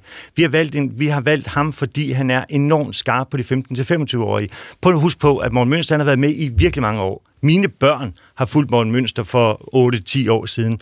De er blevet ældre. Han er også blevet ældre. Han er 26 år. Han er sådan et, et virkelig godt billede på en ung, en sjov, en frisk person, som vi i den grad forbinder med det, der er kibsbrindet, nemlig det sjove og det uforpligtende og det, og det der er det lidt festlige. Mm. Så derfor synes jeg faktisk, at han er et virkelig godt valg, og han er i hvert fald ikke i den her sammenhæng, og han har ikke lavet nogen aktiviteter, som er rettet mod de unge. Kim, Kim ja. Møller, du siger, det er helt vildt vigtigt, at I overholder det her kodex, som jo siger, at man ikke skal øh, reklamere med øh, ting, som er, er fedende og for meget sukker og alt sådan noget. Men når du så hører, at børn bliver ramt af den her kampagne, der er børn, der ser jeres kampagne, du siger, det er helt vildt vigtigt, er det så ikke netop et sted, hvor I burde sige, jamen, vi skal være på den sikre side som Kim. Vi skal sørge for, at børn ikke løber ud og køber en masse usunde ting på grund af noget, vi laver, så derfor vælger vi nogle andre influencer eller en andre måder at komme igennem med vores produkter på. Jo, jeg synes faktisk, det er helt vildt vigtigt. Og, og man kan sige, at hvis der er nogen, der kan pege på, at vi har gjort noget, altså øh, det er umuligt at finde nogle influencer i Danmark, som øh, de unge følger. Men er det så den rigtige måde at reklamere jeres produkter på, hvis I jo helt frivilligt, som I har, skrevet under på det her kodex? øh, det er i hvert fald den rigtige måde at ramme de unge på, og lave en kampagne mod de unge på. Altså i virkeligheden så er det jo sådan, at de, de helt børnene, altså de, de, dem under 13 år, jo dybest set ikke må have en, en uh, profil på de sociale medier. Vi men, ved jo, men godt, du, vi er ved du, jo godt, at de er der. Overvejer I ikke, altså er, er du, går du rundt med en tro på, at børn under 13 år ikke har profiler på de sociale medier? Nej, overhovedet ikke. Det er fuldstændig godt Så, du er bevidst, det ved vi godt. så du er, be, I er bevidste om, at der er børn under 13 år, som ser det her? Vi er i hvert fald bevidste om, at når vi ser de reaktioner, som vi har på kampagnen, Mm. øh, så sidder der børnefamilier og, øh, og tester de her tips. Og, og der er selvfølgelig også nogle, øh, nogle børn, som spiser de her chips, og som smager dem. Det er, Er jo I- en anden sammenhæng, fordi det er sådan en, øh, en, en børnefamiliesammenhæng, Men- som jeg men- egentlig synes er, er, er fin og hyggelig. Anja Philip siger lige, at øh, nu kan du lige høre en bid mere, hvor hun, hun siger, at I bevidst reklamerer mod børn. Prøv at høre. Vi ved alle sammen, at der er rigtig mange øh, børn øh, derude på de sociale medier, øh, og når de netop vælger nogle influencer, som henvender sig til så ung en målgruppe, så er det jo børn. Og de siger også selv øh, i noget af deres, øh, det vi har læst om dem, at øh, de har, det har jo vist sig at have et enormt potentiale med den her kampagne, de kørte sidste år. Så nu skal den udbredes også til øh, børnefamilier. Øh, så, så det er selvfølgelig også børn, øh, de er meget bevidste om, at de gerne vil Mm. ramme. Så kan du afvise, øh, Kim E. Møller, at der ikke sidder børn alene og ser de her influencer reklamere for Kims? Nej, det kan jeg på ingen måde afvise. Og når du så samtidig siger, at det er helt vildt vigtigt for jer, at det her kodex, hvor man skal hjælpe øh, mod, med at forebygge overvægt og livsstilssygdomme blandt børn, hvordan hænger det så sammen? Jamen, det hænger sammen på den måde, at den kampagne, som vi har lavet, er rettet mod de unge. Ja, men du kan ikke Og- afvise, at der er børn, der sidder alene Nej, og ser det det, tror her. jeg ikke. Jeg tror ikke, uanset hvem vi brugte som influencer, uanset uh, hvilke samarbejdsrelationer vi havde, og uanset hvilke medier vi øvrigt brugte, altså vi kan heller ikke afvise, at der er børn, der ser uh, programmer, som er tilpasset voksne i andre sammenhæng. Men Så- sammenholdt med, at jeres egen uh, Head of Consumer Marketing hos Orkla, uh, Anne-Sophie Bav, hun siger til markedsføring.dk netop det her med, at uh, I har set, det har en kæmpe stort potentiale, potentiale det her, og derfor vil I nu også rette jer mod børnefamilierne. Føler du dig sikker på, at alle børn sidder og ser det her sammen med deres forældre? Jeg er i hvert fald sikker på, at alle de aktiviteter, vi har lavet, og alle dem, som sådan jeg vil melder deres aktiviteter... Jamen, det er sikker det, er på, jeg at børn sidder og ser på det uden deres, øh, kun sammen med deres forældre? Ja, alle de aktiviteter, vi har lavet, er rettet mod de unge, og er rettet mod, øh, også gerne mod, mod børnefamilierne. Ja, Man kan men- simpelthen men igen, ikke, så- prøv så prøv men, mig jeg, kan ikke svare, jeg kan ikke svare på det spørgsmål, fordi det er der ingen, der kan. Der er ingen, der kan, der kan Hvad måle på, hvor mange børn, der ser hvilke ting på, øh, på de sociale medier, fordi at vi ikke kan måle Mm. deres aktivitet, fordi de ikke må have en profil der. Men- så, men- så jeg kan ikke svare på spørgsmålet om, Hvad tror du? hvor mange børn. Har du selv en øh, opfattelse af, har du selv en idé om, om der er børn, der sidder og ser det her alene uden deres forældre og bliver påvirket af de her reklamer? Ja, altså det er jeg sikker på, at der gør. Mm. Øh, Så og- hvordan og- hænger det sammen med, at I synes, det er helt vildt vigtigt at være medunderskriver på et kodex? Det hænger sammen på den måde, at vores kampagne, alle de aktiviteter, vi laver, vi laver ingen aktiviteter, som er rettet mod børn. Vi laver ikke nogen, er ikke, vi har ikke nogen sammen, dukker, at som I sidder ved, og at- spiser chips. Vi har ikke nogen Lego-klodser, som, øh, som øh, Nej, men bliver bygget til. du har selv lige sagt, så alle du- de aktiviteter, vi laver, er rettet mod de unge. Mm. Så, så det, og det er det, vi kan kontrollere. Ja. Altså det er, at, at øh, aktiviteterne er sjove og festlige for, for de Mm. unge, og det er det, der er det vigtige. Og når du nu ved, at der er også børn, du, du anerkender også, der er børn, der sidder og ser det her alene. Vi ved, der er rigtig mange børn, der bruger de sociale medier, som I nu bruger til det her øh, markedsføringstiltag. Når du nu ved det, hvordan hænger det så sammen, at I siger, at det er helt vildt vigtigt at have et kodex? Hvad er så jeres idé med at underskrive det kodex? Vores idé med at underskrive det kodex, det er, at det er ekstremt vigtigt for os, at vi ikke laver noget markedsføring og laver nogen markedsføringsaktiviteter, der er målrettet børn. Og det er de her aktiviteter heller ikke. Der er ikke noget i det her, og det står der heller ikke i, i uh, Forbrugerrådets klage, at vi laver aktiviteterne, fordi de er målrettet børn. Det er de ikke. Så hvad skal der til? Hvad, kunne, hvad, for, hvad skal der til for at holde jer tilbage? Hvornår stopper I jer selv i forhold til kampagner, Hvis som der- I tror på er til børn? Hvis der er nogen, der kommer og siger til os, prøv her, den der aktivitet, som Morten Mønster har lavet, den der aktivitet, som Mika og Jasmin mm. har lavet, den er simpelthen for børnerettet, så stopper vi det. Og det er det, Eller- som Forbrugerrådet hvis de Tænk siger- nu. Så kan Nej, det få jer det- til at ændre holdning? Nej, det gør de ikke. De siger, at valget af influenterne alene er, øh, er betyder, at det er rettet mod børn. Men det er det jo ikke. Altså, det de aktiviteter, det må, det må handle om, hvad det er for nogle aktiviteter, influencerne gør over for deres målgruppe. Mm. Så, så i virkeligheden kan man sige, I definerer selv, hvad I mener, altså jeres egen definition af målgruppen for en kampagne, det er den, der er afgørende for, om I synes, I overholder kodex. Nej, aktiviteterne, de aktiviteter, vi laver over for en bestemt målgruppe, er det, der definerer det. Kim E. Møller, tak for besøget. Selv tak kommunikationschef for Orkla Danmark. Og vi har forsøgt at få en kommentar fra såvel Chas og Mika som Anders Hemmingsen. De er ikke vendt tilbage på vores forspørgsel om interview. Morten Mønster afviser at stille op til interview med DR Nyheder, men vil sende et skriftligt svar, som vi dog ikke har modtaget endnu. I over 200 år har Sverige undgået krig ved at sværge til en balanceret neutralitetspolitik. Den uafbrudte fredstid siden 1814 er en verdensrekord, som dog har været udfordret øh, flere gange sidst under 2. verdenskrig. Men i maj 2022 der besluttede svenskerne at søge optagelse i NATO efter Ruslands invasion af Ukraine. Godmorgen, Trude Dallerup. Ja, godmorgen, godmorgen. Professor emerita ved Universitetet i Stockholm. Hvordan har det påvirket den svenske selvforståelse, at man i over 200 år har undgået krig på grund af den her neutralitetspolitik, og, og nu er man så en del af NATO? Ja, altså det er utrolig omtumlende for Sverige, men også for, for svenskerne. Uh, og det er jo meget hurtig forandring, der er sket. Øh, 200 års øh, fredspolitik har jo gået efter devisen, at alliancefri i fred med henblik på neutralitet i krig. Øh, og samtidig har det jo været, skal man huske, en væbnet neutralitet. Altså Sverige har haft en, en stor, har, og har en stor øh, industri, øh, våbenindustri, og har, været, har haft med visse afbrydelser haft et stærkt forsvar. Så det er en utrolig, utrolig øh, stor ændring. Øh, og det er, er sket så hurtigt, øh, og samtidig så er der kommet mange problemer undervejs, og øh, processen har ikke været sådan, som Sverige regnede med. Man regnede selvfølgelig med, man afleverede en ansøgning sammen med Finland, regnede med, at man skulle gå ind sammen med Finland, og det er så et helt år efter, mm. at Finland er kommet med. Hvis vi bliver ved den her selvforståelse, Drode Dallerup, så har Sverige jo trods øh, store udfordringer jo klaret at holde sig neutral i to verdenskrige, altså uden at gå på kompromis med det her princip. Så hvad er det, der har ændret sig for svenskerne, siden de nu rigtig gerne vil være medlem og er blevet medlem af NATO? Ja, det er jo ikke mere end tre år siden, den socialdemokratiske forsvarsminister Peter Hulgren sagde, at vi skal ikke med i NATO.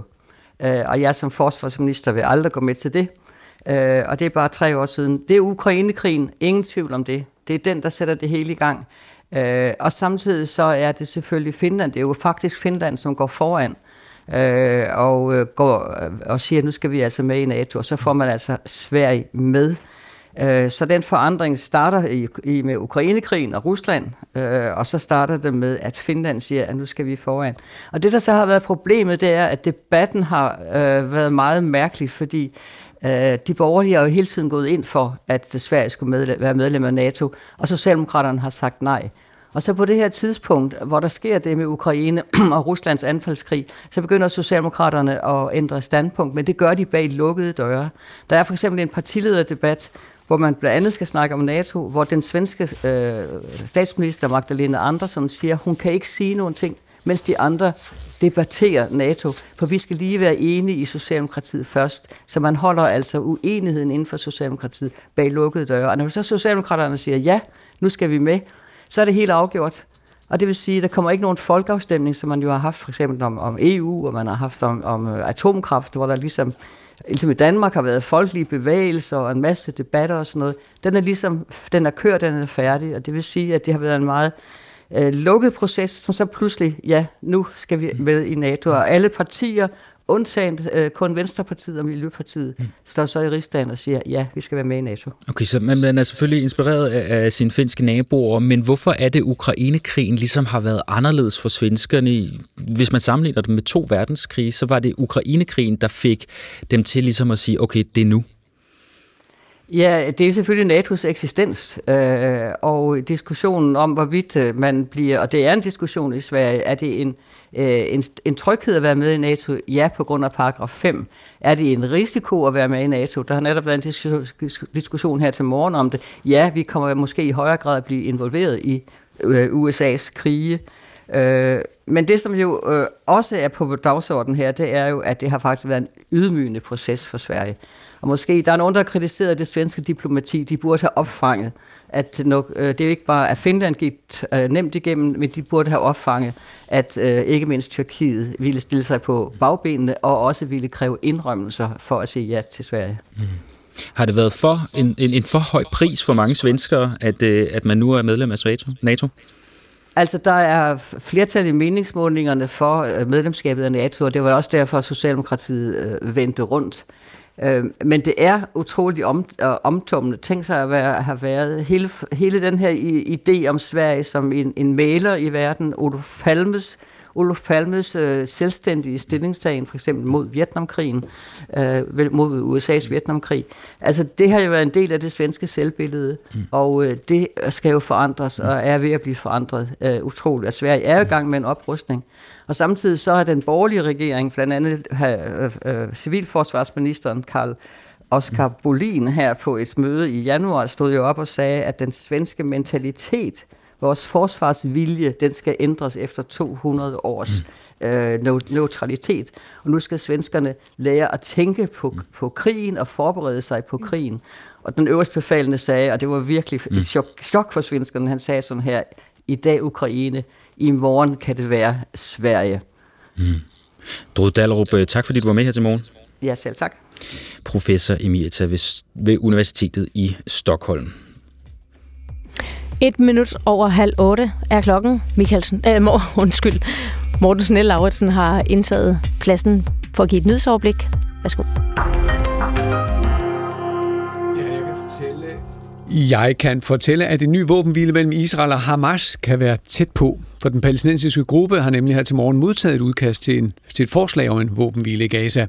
Det siger en kilde tæt på forhandlingerne til nyhedsbruget Reuters. Ifølge udkastet så skal aftalen sikre 40 dages pause i alle militære operationer, og så også en udveksling af palæstinensiske fanger for gisler taget af Hamas. Så hvis det holder, ja, så er det en ændring i forhold til tidligere, siger vores mellemøstkorrespondent Nana Mus Steffensen så vil det sige, at Hamas i så fald har, har trukket deres yderste krav tilbage, som var, at israelske soldater helt skulle forlade Gaza, og at våbenhvilen skulle være en hel del øh, længere, end det man nu taler om. Der er knas med chipsproducenten Kims reklamer. Det mener Forbrugerrådet Tænk. Firmaet har nemlig fået en række influencer, der har mange børn som følgere, til at reklamere for chipsene. Og dermed henvender Kim sig altså direkte til børn, og det er i strid med de regler, som Kim selv har tilsluttet sig hos Forum for Forbrugerreklamer, øh, undskyld, for Fødevarereklamer, mener Forbrugerrådet. Og det kan i sidste ende også være en overtrædelse af god markedsføringsskik, vurderer Jan Trakowski, der er juraprofessor ved Copenhagen Business School. Man kan sagtens argumentere for, at det, at der ligger et kodex på det her område, kan være et lod i vægtskålen for, at der er tale om øh, markedsføring i strid med god markedsføringsskik. Det skal gå hurtigt med at få mere ammunition til det ukrainske militær. Det var der enighed om blandt de 20 europæiske ledere, der i aftes mødtes i Paris for at diskutere støtten til Ukraine i krigen mod Rusland. Ifølge statsminister Mette Frederiksen så var situationens alvor gået op for dem alle sammen. Jeg er faktisk meget, meget tilfreds med det her møde, fordi der er sådan en stemning af, at vi har travlt, og alle lande har forpligtet sig på at gøre mere. Herhjemme først på dagen diset, eller måske toget flere steder. Resten af dagen der skulle det blive tørt, men måske også lidt skyde. Dog også sol mod syd og øst, histopist mellem 3 og 6 grader og svag til jævn vind. Thomas Jørgensen og Maria Hollænder, selvom der jo kan være lang tid måske til et folketingsvalg, så er forberedelserne nogle steder så småt i gang. Ja, i hvert fald hos øh, SF. Klikker man sig ind på Avisen Danmark, så øh, kan man læse, at SF nu er klar med det første krav til en kommende statsminister. Der, der skal simpelthen leveres på ældreområdet, hvis en statsminister i fremtiden skal bakkes op af SF's mandater. Sådan lyder det for dig, Pia Olsen Dyr. Godmorgen. Godmorgen. Formand i SF. Der skal jo senest være folketingsvalg i oktober 2026, så der er jo et stykke tid til endnu. Hvorfor kommer I med den her udmelding nu? For det første, fordi jeg synes, danskerne skal vide, øh, hvad det er, SF går til valg på næste gang. Og vi kan jo risikere, at der kommer et valg før 2026. Det er jo ikke den mest stabile regering, vi har oplevet i Danmarks historie. Det er den ene del. Den anden del, det er jo, at øh, lige nu, så står vi jo i en underlig situation med en regering inde på midten og, øh, og lidt mudder. Og jeg synes, der skal, det skal være meget tydeligt for danskerne, at der er forskel på rød og blå blok. Øh, det er der jo. Hvad er det, man vil investere i? Vil man lave skattelettelser, eller vil man prioritere vores velfærd? Og vi har sagt meget klart, det er det sidste, vi vil. Mm, man kender jeg jo typisk fra at have politik, når det gælder børn og klima. Hvorfor er det ældreområdet, I sætter ind på nu? Fordi ældreområdet de sidste 20 år har mistet igen og igen, når man har prioriteret, så man sagt, det kan man gøre mere effektivt. Jeg talte med en hjemmehjælper, der fortalte mig, at øh, da hun startede, så havde man tre ældre i løbet af en dag, og nu har man i en normal dagvagt omkring 18 ældre. Det betyder jo, at der er kortere tid hos den enkelte ældre, og det er et sted, hvor man virkelig kan mærke det. Lidt ligesom man har kunne mærke det på børneområdet i rigtig mange år, indtil vi fik en, øh, en rød regering i, at, øh, i 19, hvor SF var med til at SF's dagsorden var jo at sætte minimumsnummeringer på dagsordenen, og vi lykkedes med at løfte med 1,8 milliarder. Nu må vi sige, at vi kan se det samme på ældreområdet, derfor er vi nødt til at prioritere også at investere der. Regeringen er jo lige kommet med et udspil på ældreområdet. Hvis man laver en meget sådan hurtig overflyvning af det her ældreudspil, så kan man blandt andet læse, at øh, regeringen med sin ældreform vil afsætte 1 milliarder kroner ekstra om året til at løfte kvaliteten, plejen og omsorgen. Man vil også indføre nye lokalplejehjem, som er kommunalt ejet, men med flere frihedsgrader, som var det deres egne. Det skulle altså give et bedre liv for de ældre. Du siger, at hvis I skal bakke op om statsminister, så skal vedkommende levere på ældreområdet, og det er ligesom et hovedkrav fra jeres side. Hvad er det, I, I mangler i det her ældreudspil, der er kommet? Altså, der er fokus på det lige nu. Jamen, der er ikke kommet særlig meget med det ældre udspil, regeringen er kommet med. Det er sådan nogle små dryp, som allerede foregår derude. Det eksempel, du selv nævner med øh, mere frihed til de kommunale øh, plejehjem. Hvis man tager til Halsnæs Kommune, vil man opleve et af de fineste plejehjem i Danmark, som jo er reelt styret øh, lokalt, øh, også øh, med inddragelse af kommunen, men som gør mange af de ting, regeringen snakker om. Så det er jo ikke rigtig nye ting, regeringen kommer med, og så kommer de med en milliard, som SF vel og mærke har været med til at sætte af i finansloven, så det er heller ikke nye penge. Øh, så det vi foreslår, det er, at vi er nødt til at lave et løft. Vi foreslår at løfte med 3 milliarder.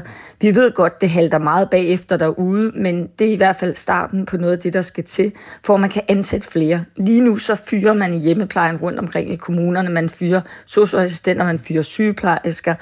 Og det er i virkeligheden der, vi har brug for at investere. De har brug for flere kollegaer, og de ældre har brug for, at der faktisk er lidt mere tid til den enkelte ældre til omsorg og i virkeligheden måske også en lille smule kærlighed. Et, og det er jo ikke kun de 3 milliarder, som du nævner, som, som I vil bruge på ældreplejen. I foreslår, at der skal investeres øh, 13,5 milliarder øh, på ældreområdet. Er det et krav, at der skal an, øh, bruges så mange penge på området, før at I kan bakke op øh, min statsminister? Ja, altså vi skal jo løfte demografien. Det er jeg glad for, at rigtig mange partier i Folketinget nu siger, at jo flere ældre der er, jo flere penge skatter til området.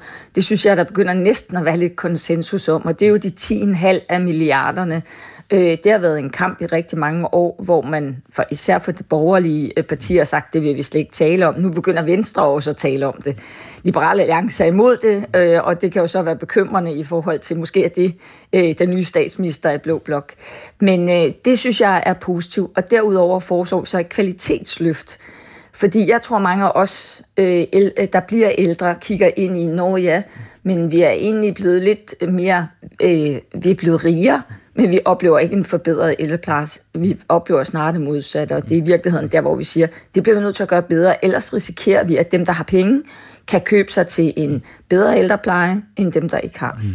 Så de 13,5 milliarder, de, I kalder det et hovedkrav. Er det et ufravilligt krav? Er det øh, et beløb, der skal lande på bordet, hvis I skal øh, bakke en statsministerkandidat op?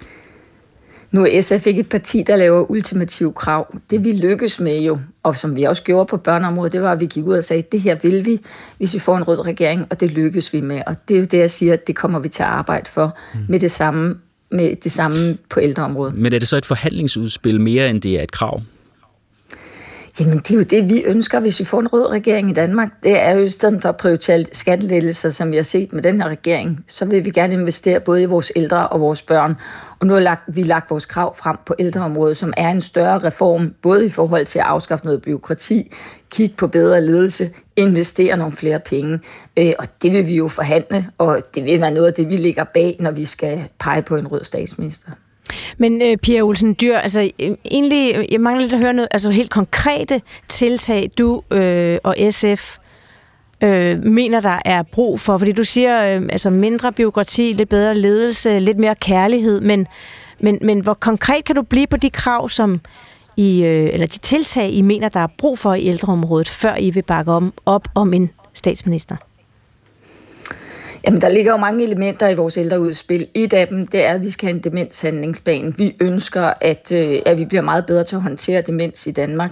I dag er det øh, en smule rode, hvad man gør rundt omkring kommunerne. Man kæmper alt, hvad man kan, men man har ikke sådan ligesom et fagligt fundament at stå på. Vi ved, at der kommer til at være flere mennesker, der lider af demens, og problemerne og udfordringerne er store.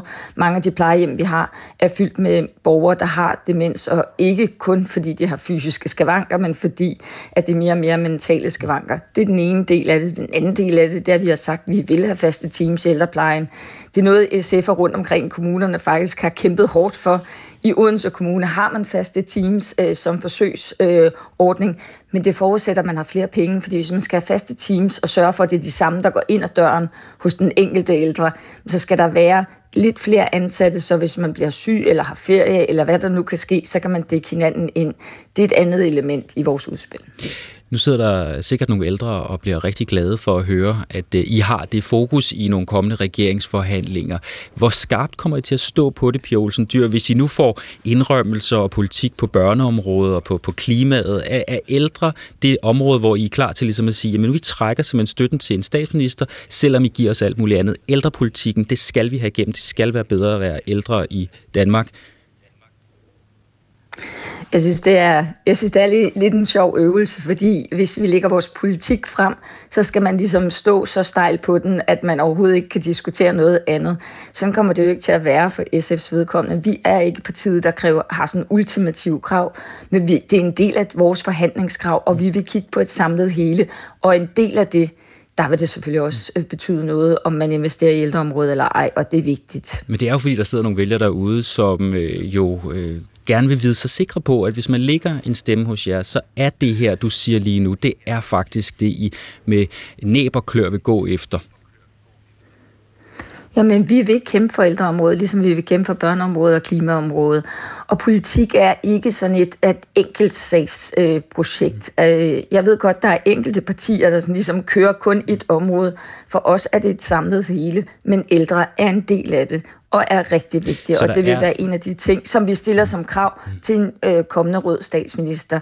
Men jeg vil meget nødig reducere politik til det, du gør det til. Nemlig det her med, at hvis man ikke får det på den måde, så kan man ikke lave politik. For politik er også kompromiser, men ældre står mm. rigtig mm. højt på vores prioriteringsdagsorden. Mm. Jeg bare prøver bare at trygteste, ligesom, hvor langt du er klar til at gå for at komme igennem med de krav, som du er i Avisen Danmark i dag med, som du siger, det skal vi simpelthen stille som hovedkrav til en kommende statsminister. Hvis vi ikke får det, så er vi klar til at sige, det, det bliver så uden os som støtte. Men sådan er politik jo ikke. Altså, jeg ved godt, at medierne vil meget, meget gerne have politik til at være et alt eller intet. Det er det ikke for mig. Men jeg vil sige, at når vi går ind og øh, forhandler, det gjorde vi jo i 2019, der gik vi ind og sagde, vi vil gerne have et CO2-reduktion på 70 procent i 2030. Vi vil gerne have minimumsnummeringer. Det er de to ting, som vi kommer til at kæmpe for. Og hvis man kigger på regeringsgrundlaget for 2019, står begge dele i regeringsgrundlaget. Og nu siger jeg så, nu putter vi endnu en et element på den palette, det er ældreområdet. Og derfor forventer jeg sådan set også, at vi kan kæmpe det igennem i forhold til en rød statsminister. Det er ikke noget, vi kommer til at give os lidt i forhold til. Pia Olsen Dyr, held og lykke med det.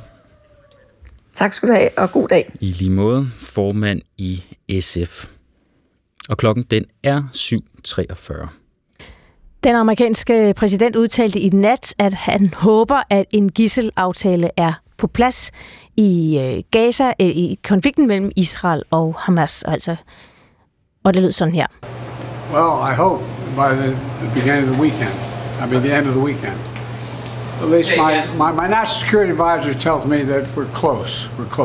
Ja, jeg håber, at det, det sker øh, i slutningen af weekenden. Min nationale sikkerhedsrådgiver fortæller mig, at vi er tæt på, men det er ikke i hus endnu.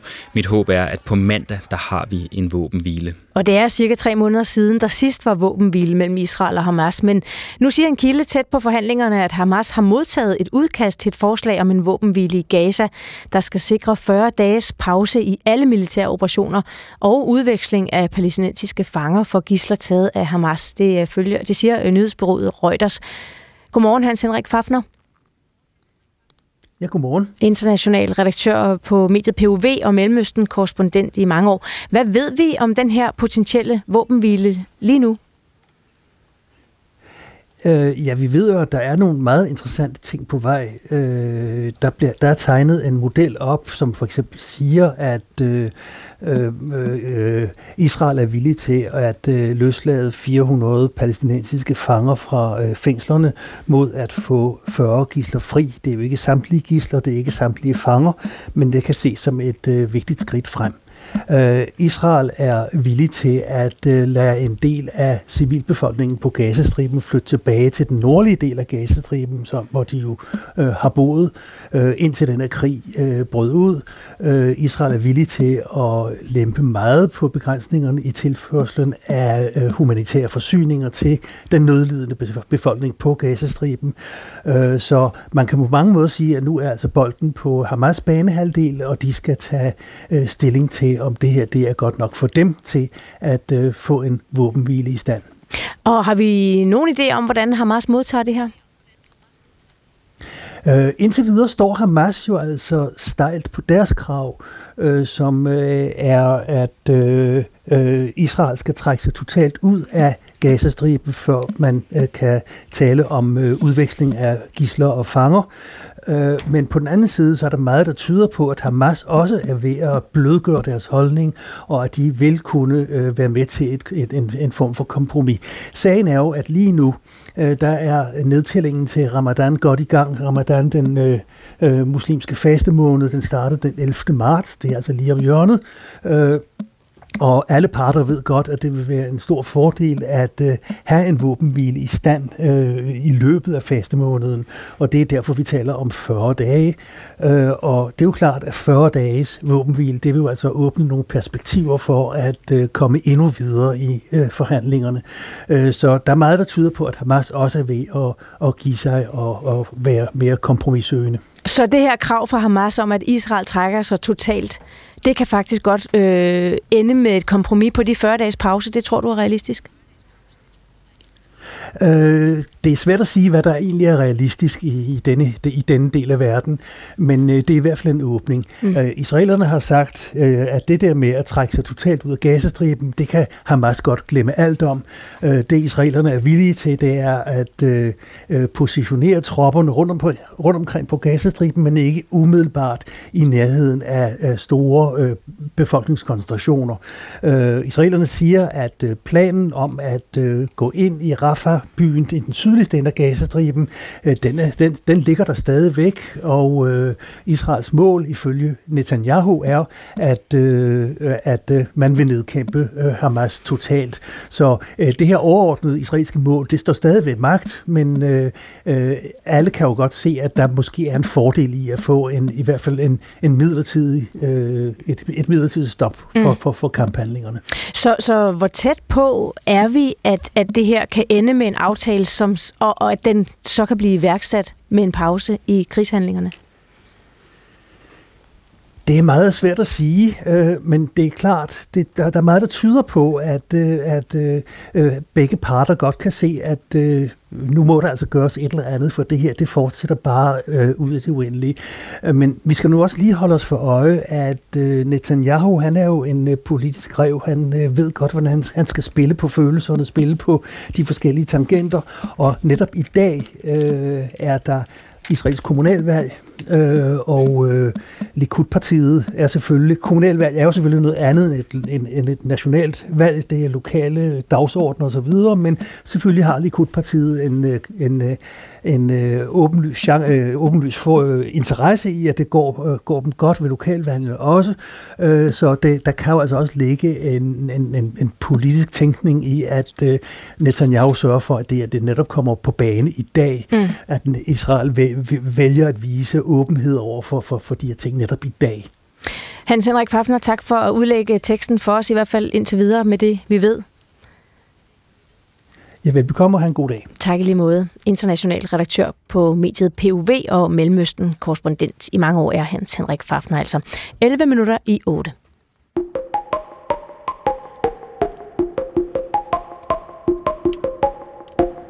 De europæiske lande er enige om, at de skal være klar til et muligt russisk angreb i de kommende år, sådan siger Frankrigs præsident Emmanuel Macron sent mandag aften efter en konference i Paris for omkring 20 europæiske statsledere. Mødet kom i stand med kort varsel søndag aften, og Danmarks statsminister Mette Frederiksen var blandt deltagerne.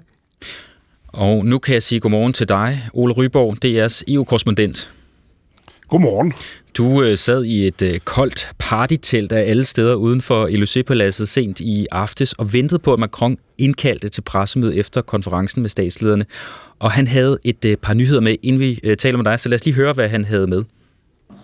Et de créer ce soir une neuvième coalition, une coalition pour les frappes dans la profondeur, et donc euh, missiles et bombes vi har i aften efter ønske fra præsident Zelensky skabt en ny alliance af velvillige lande, der kan og vil levere mellem- og langdistancemissiler til Ukraine, lyder det altså fra Macron. Hvad er det, øh, hvad er det han åbner op for her, Ole Ryborg? Jamen, øh, det er jo øh, en, en ja, det, som han selv siger her, en 9. alliance. Det vi har set i forhold til øh, hjælpen til Ukraine, det er jo, at, at dels så har man, skal vi sige, en hel masse nationale ting, det kender vi også fra Danmark, at man har, har, har givet ukrainerne hjælp på forskellige måder. Og så er der på de mere komplekse områder, der har vi jo set, hvordan lande er gået sammen i alliancer. Altså det vi kender det bedst fra som danskere, det er jo den her F-16-alliance, hvor Danmark spiller en, en førende rolle sammen med blandt andet Holland, men hvor altså en gruppe af lande er gået sammen om at sige, okay, vi skænker F-16-fly øh, til Ukraine og uddanner deres folk til at håndtere det her. Øh, og der er lige nu otte forskellige alliancer, hvis jeg skulle bare nævne en anden, så er det sådan det her, det her luft, den her luftforsvarsalliance, som også er en, øh, en, en, en alliance, som, som hjælper ukrainerne med, med, med deres luftforsvar, med, med, øh, med Patriot-missiler og andet. Og øh, nu skaber man så en 9. alliance, øh, og den har altså med det formål at lave øh, og, og, og etablere, øh, jeg skal, altså som sagt, en alliance, som kan levere langdistance øh, raketter til øh, Ukraine. De har nogle enkelte i dag fra Storbritannien og fra, fra Frankrig, men eksempelvis har vi set, at Tyskland har været tøvende, tøvende og ikke vil indtil videre levere de såkaldte Taurus-missiler fra Tyskland. Så nu skal der en ny alliance til, som skal hjælpe med at levere dem. Mm, du, du siger, der, der er jo flere øh, forsvarsalliancer, men nu får man så øh, en til. Er den kontroversiel, altså at man vil have de her langdistancemissiler?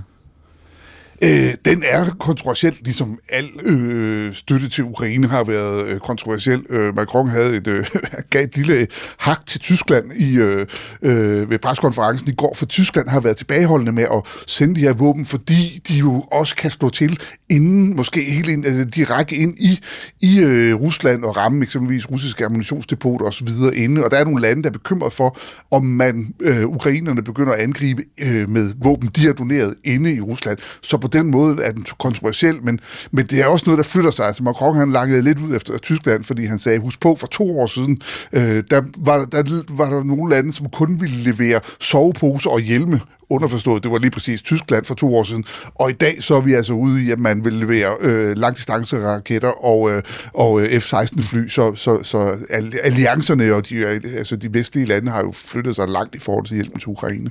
Noget af det andet, som Macron også løftede sløret for i går, det var, at han ikke ville udelukke europæiske soldater i Ukraine. Tout a été évoqué ce soir de manière très libre et direct. Il n'y a pas de consensus aujourd'hui pour envoyer de manière...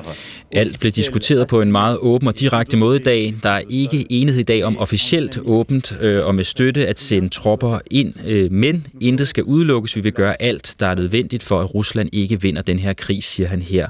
Altså Ole Ryborg, ligesom Mette Frederiksen i forrige uge ikke vil udelukke danske soldater i Ukraine på længere side, så udelukker Macron og heller ikke øh, de europæiske soldater. Hvor alvorligt skal vi tage den her seneste melding fra Macron?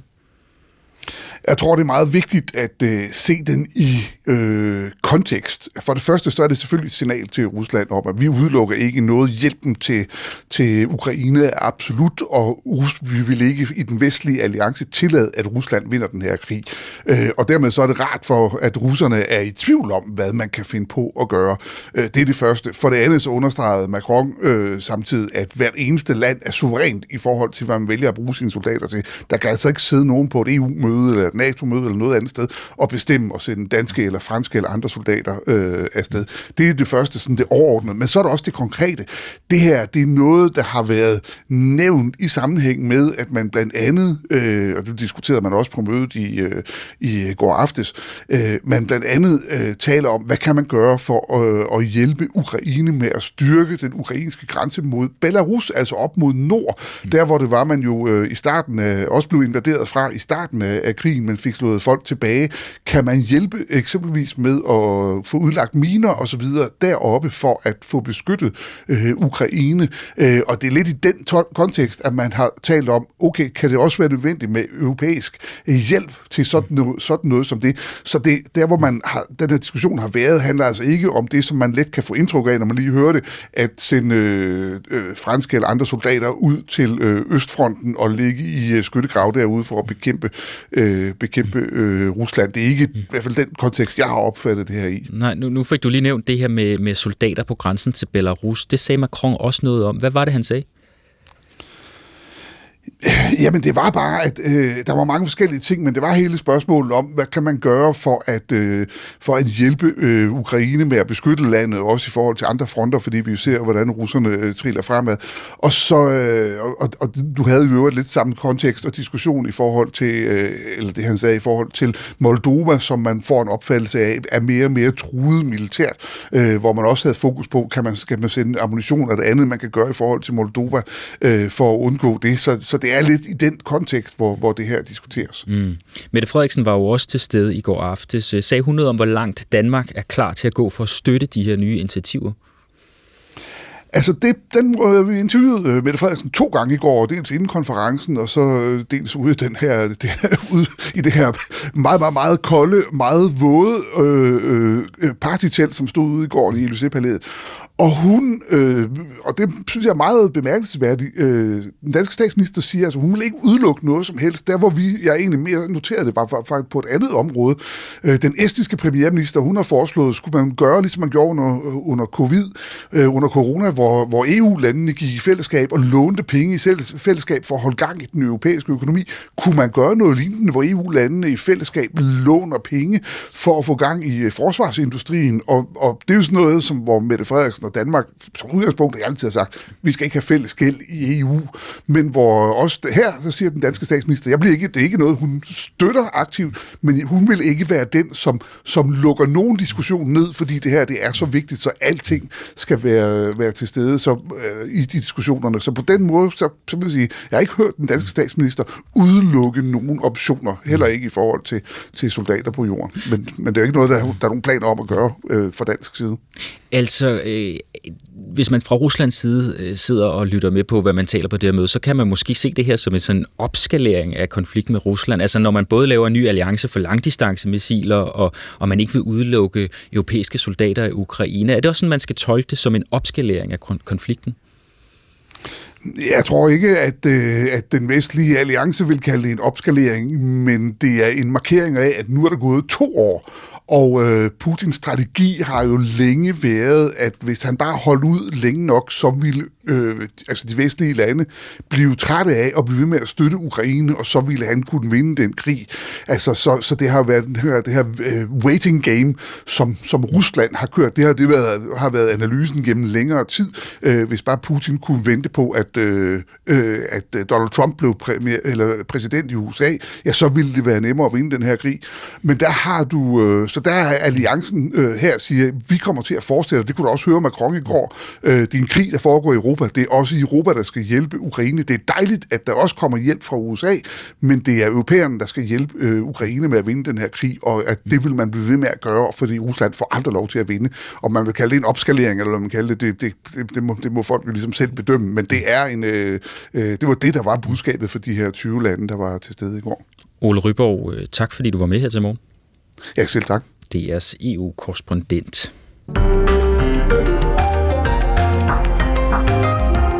Godmorgen, 5 minutter over 8. Det efterlader 55 minutters P1 morgen tilbage. Her i studiet er vi Thomas Tjærensen og Maria Hollænder.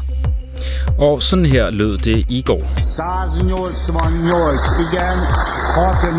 Det, det er lyden af klapsalver i det ungarske parlament, som i går stemte for at ratificere et svensk NATO-medlemskab. Og Sverige tilslutter sig et splittet NATO, men den politiske spillelse kan måske faktisk være gavnlig for Forsvarsalliancen. Det taler vi med Peter Viggo Jacobsen, lektor på Institut for Strategi og Krigsstudier på Forsvarsakademiet, om i den her time. Mm.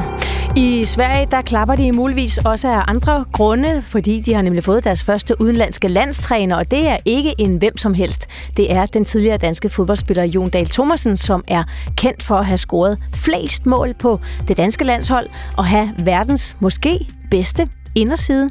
Det hører vi mere om senere i den her time, når vi blandt andet får besøg af en af hans tidligere holdkammerater, også hører med klokken 20 minutter over 8.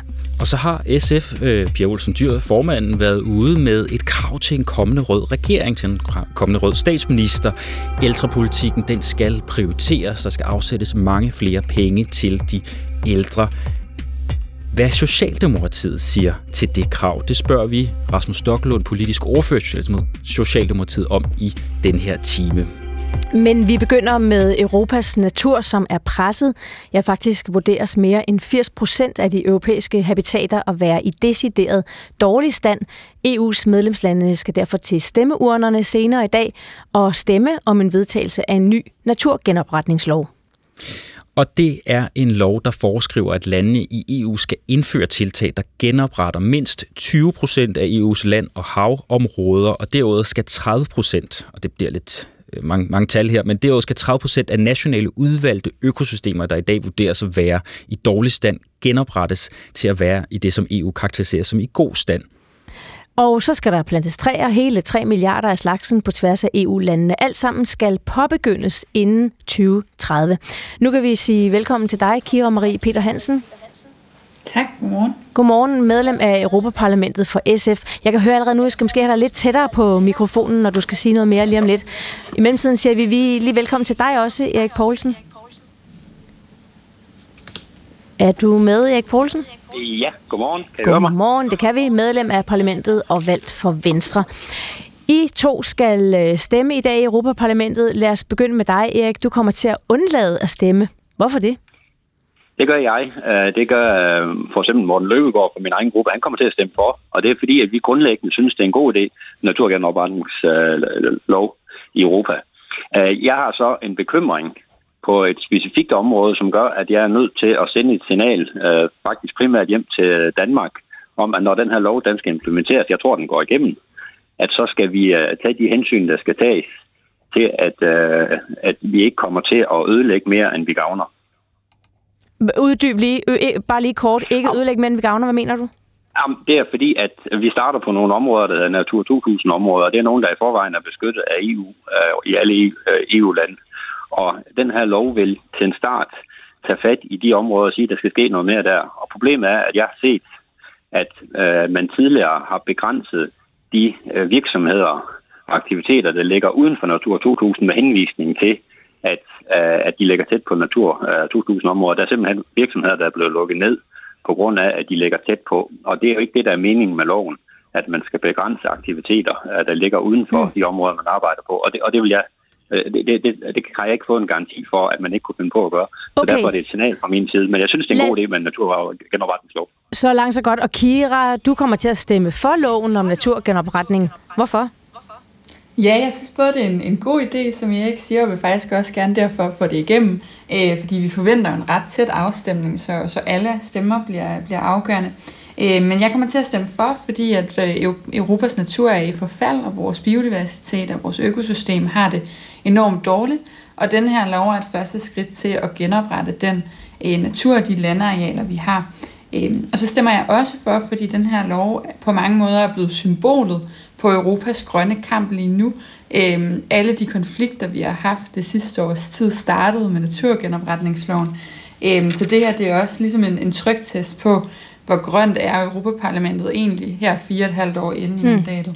Men, men skal vi så ikke lige høre, øhm, Kira, hvad, hvad mener du så om den bekymring, som øh, Erik Poulsen lufter her, altså at det kan komme til at gå ud over virksomheder, som må, må lukke ned, for eksempel? Øh, jamen, jeg forstår ikke bekymringen. Altså, der har jo været enormt mange øh, sådan fortolkninger af den her lov, øh, men, men det, som kommissionen har lavet, og de sådan, faktaakt, de har lavet, øh, peger i hvert fald ikke i den retning. Øh, og det er jo også vigtigt at huske på, at det er egentlig noget af det, jeg er lidt ærgerlig over, men der er jo ikke sådan krav til, hvad skal resultatet være, altså at vi skal have genoprettet natur. Der er heller ikke krav til, at øh, altså hvordan medlemslandet skal gøre det, så det er på mange måder et, et ret løst rammedirektiv, Øh, der er implementering jo selvfølgelig vigtig, øh, som Erik også siger, men, men det er et ret løst direktiv, så jeg ser ikke den store bekymring. Men du siger, der er ikke krav, men altså, der, det er vel øh, et krav, at man genopretter mindst 20 procent af EU's land- og havområder, og at det bliver påbegyndt inden 2030? Ja, det er et krav, at man, at man laver tiltag, der, der sikrer det. Men det er ikke sådan, at du bliver målt på, hvorvidt du så har, har opnået resultatet, men blot på de tiltag, du tager. Øhm, så på den måde er det en, altså, det er også lidt en tom skal, vi endt med, med den her lov. Så, øhm. så lad mig lige spille en, en lyd for jer begge to øh, fra Maria Rømert Gjerding, som er præsident for Dansk Naturfredningsforening. Hun siger, at det er helt afgørende for naturen, at loven bliver stemt igennem. Prøv at høre. Det her det er en rigtig vigtig lov, som stiller konkrete krav til alle medlemslande om, at de skal begynde at genoprette naturen. Både naturen på land, 20 procent af vores landareal, og naturen på havet, hvor man også skal genoprette 20 procent. Så det er klart, det er fuldstændig afgørende, at denne her lov bliver vedtaget. Så øh, lad os lige øh, tage fat i dig igen, bare lige øh, kort, Kira Marie Peter Hansen. Nu siger du, det er sådan set en tom skal I vedtager her. Hvordan i alverden kan den så være med til at redde naturen, som jo, det er så vigtigt, siger Maria Rømert Gerding her? Altså, altså, loven, jeg, jeg er enig med Maria, men, men loven er blevet udvandet enormt meget i løbet af det sidste, af det sidste år øh, så der er ikke så meget øh, med tænder tilbage. Øh, derfor betyder det ikke, at loven ikke stadig er vigtig, både fordi det er et første skridt i forhold til at genoprette vores natur, men også fordi det politisk er vigtigt, at vi kan se, at Europaparlamentet og EU gerne vil den grønne omstilling, også når det gælder natur og miljøet og biodiversiteten. Det jeg siger, det er, at der er enormt stor fleksibilitet i forhold til implementering, som også er noget af det, Erik er inde på. Øh, og af den grund har jeg ikke den samme bekymring, som Erik har i forhold til, at at man så ender med at se virksomheder eller landbrug, der lukker i Danmark. Mm. Så Erik Poulsen, hvis du synes, den, det sådan set er et, en, en god nok øh, lovgivning, I er i gang med at skulle stemme om i Europaparlamentet, og du så hører øh, Kira Marie Peter Hansens øh, argumenter her, at det her så ikke en vej trods alt til at begynde på at redde naturen, hvis du gerne vil være med til det? Jo, og det er også derfor, jeg ikke stemmer imod loven. Øh, og jeg er også enig med Kira i, at, at der, der er ligesom lagt op til, at man skal sætte noget i gang. Øh, min bekymring er så selvfølgelig, hvor, så at sige, hvor hårdt man træder, træder den øh, speeder ned i forhold til at forandre vores øh, landskab og de aktiviteter, der er i dag. Altså, for eksempel så ved vi jo ikke, om der, jeg tror, der er nogen, der tænker, at den her lovgivning, den fører til, at en femtedel af Danmarks areal, at der går der elge om få år. Det, det, det er jo ikke det, der skal ske. Altså, som professor Jørgen E. Olsen fra Aarhus Universitet siger, så handler det om at gøre det her smart, så vi får sammentænkt det at få noget mere natur, noget mere biodiversitet, samtidig med, at vi får vedvarende energi, fødevareproduktion og de andre aktiviteter, vi også har brug for vores landskab til. Danmark er, øh, hvis vi tager altså, i forhold til vores øh, opdyrkning af land, altså i forhold til øh, EU, så er vi et af de mest opdyrkede lande i EU, og også nogle af de arealer, som ikke er natur i dag, som, men som vi skulle genoprette med den nye lov. Øh, Miljøministeriet har estimeret, at op til 20.000 hektar landbrugsjord hvis vil skulle overgå til naturarealer. Hos Landbrug og Fødevare, der frygter de, at lovgivningen er for vidtgående. Det øh, siger naturchef hos Landbrug og Fødevare, Karen Post Bakke. Det er meget ambitiøst, det er meget stort, det vil blive rigtig, rigtig dyrt, øh, både for Danmark. Vi ved ikke, hvor dyrt det vil blive for en enkelt landmand. Så må man jo kigge på, hvordan implementerer det så i Danmark, så vi får sikre en måde, så det ikke rammer uforholdsmæssigt, så vi stadig kan have den øh, fødevareproduktion, vi har brug for, og så landmændene har det incitament, de skal have for at gå ind i det her. Erik øh, Poulsen, altså, hvordan øh, forestiller du dig egentlig, altså når nu du, du ved, at den bliver stemt igennem, den her øh, lov, regner du med, ikke? Hvordan forestiller du dig, at man kunne stykke en lov sammen, der vil være implementerbar på en måde, hvor vi både gør noget godt for klima, biodiversitet, som du siger, du gerne vil, og dansk landbrug, som vi hørte her, øh, en bekymring for, og så de virksomheder, du ellers taler om? det, det, det, er jo, det, det er jo en meget kompliceret proces, fordi natur er meget forskellig. Altså, natur er ikke en slags en naturtype, som vi bare skal rulle ud over det hele.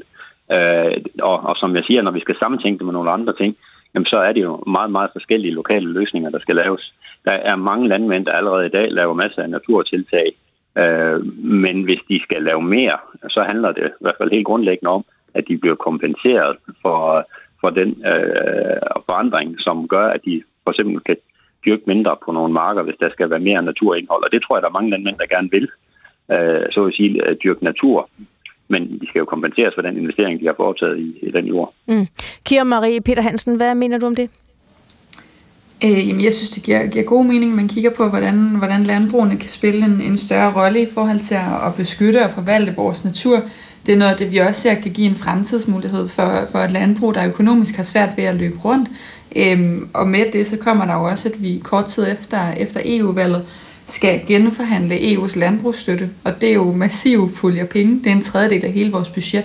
Der handler det jo også om, der, at alle dem, der står og siger nu, at vi gerne vil have det her, vi gerne vil have grønnere landbrug, vi gerne vil hjælpe omstilling, faktisk også sætter os sammen og sørger for, at vi får en landbrugspolitik, som giver økonomiske incitamenter til det rigtige. Mm. Så, så det korte og lange er altså, Erik øh, Poulsen, du vil ikke stemme imod, heller ikke for. Du stemmer slet ikke her i eftermiddag. Kira Marie Peter Hansen, du stemmer for. Det lyder jo egentlig som om, at I trods alt øh, egentlig arbejder for den samme sag. Er det noget, I kan se jer øh, for jer i fremtiden arbejde sammen om at implementere det her? Erik Poulsen, dig først. Det tror jeg sagtens, vi skal øve. Så, så, så, så, så stemmer jeg jo faktisk. Jeg stemmer. Jeg undlader bare at stemme. Mm, det er faktisk ja, også en aktiv handling. Ja. uh, øh, jeg, jeg er der.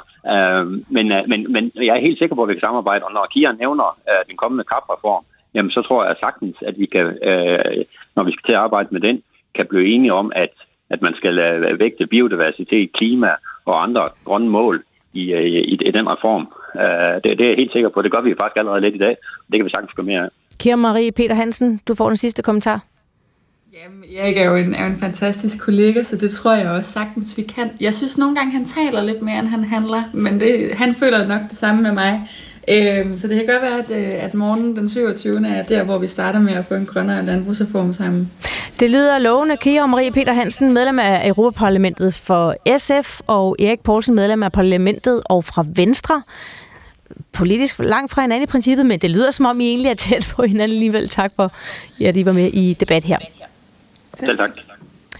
17 minutter over 8.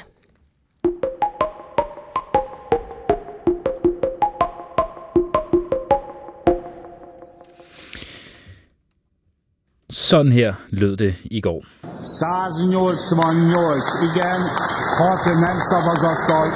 Ja, det er lyden af klapsalver i det ungarske parlament, som i går stemte for at ratificere et svensk NATO-medlemskab.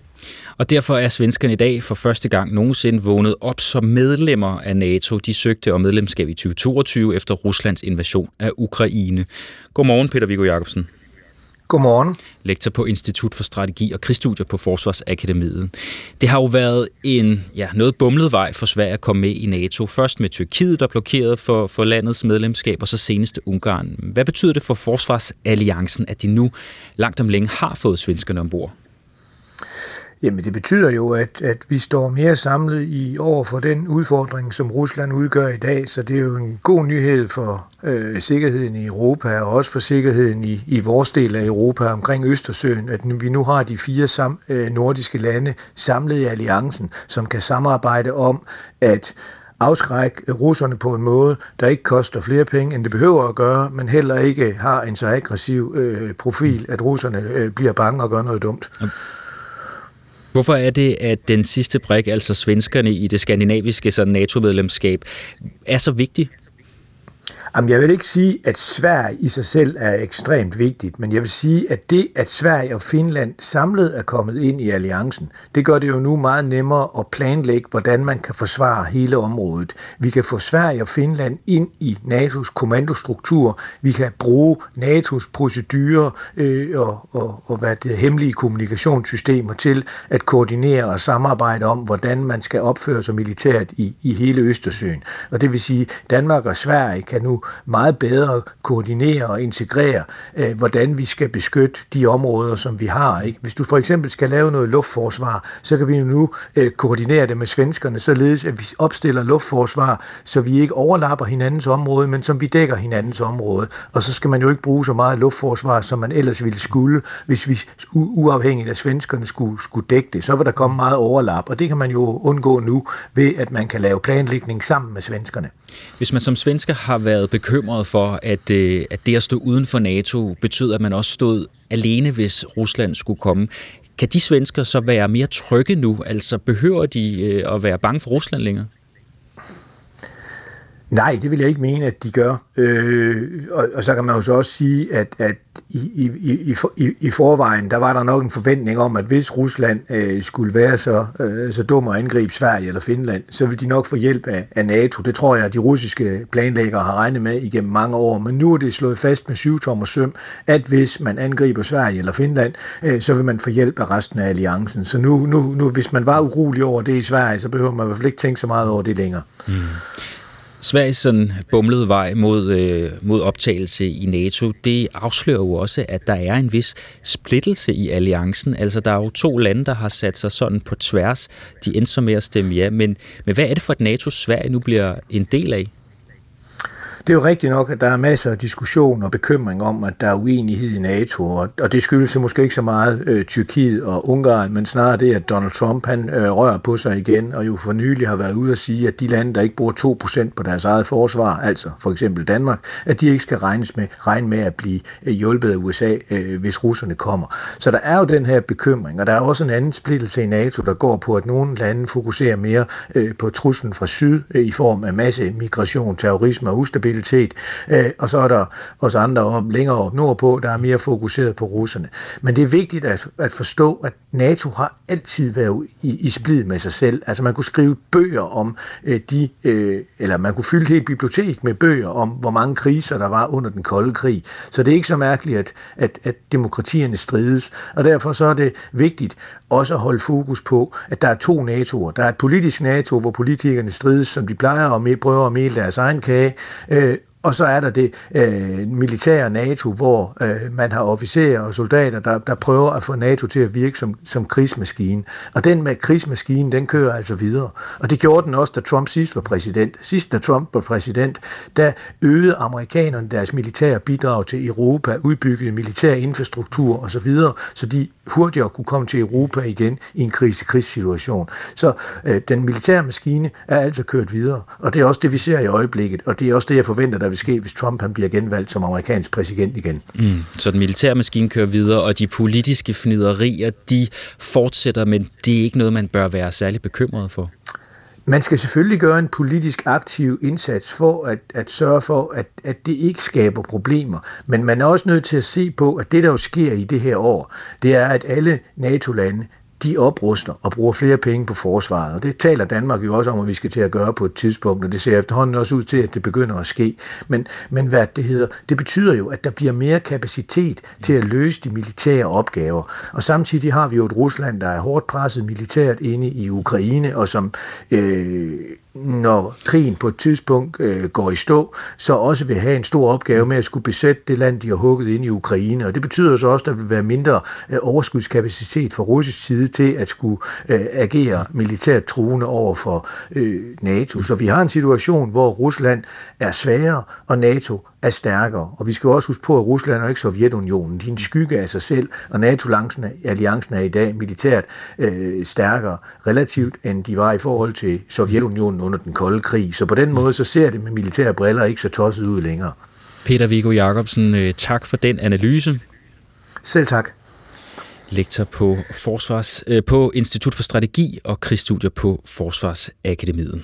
Klokken den er 24 minutter over 8. 6 minutter i halv ni, ja, og så skal der næsten synges. Så skal der synges.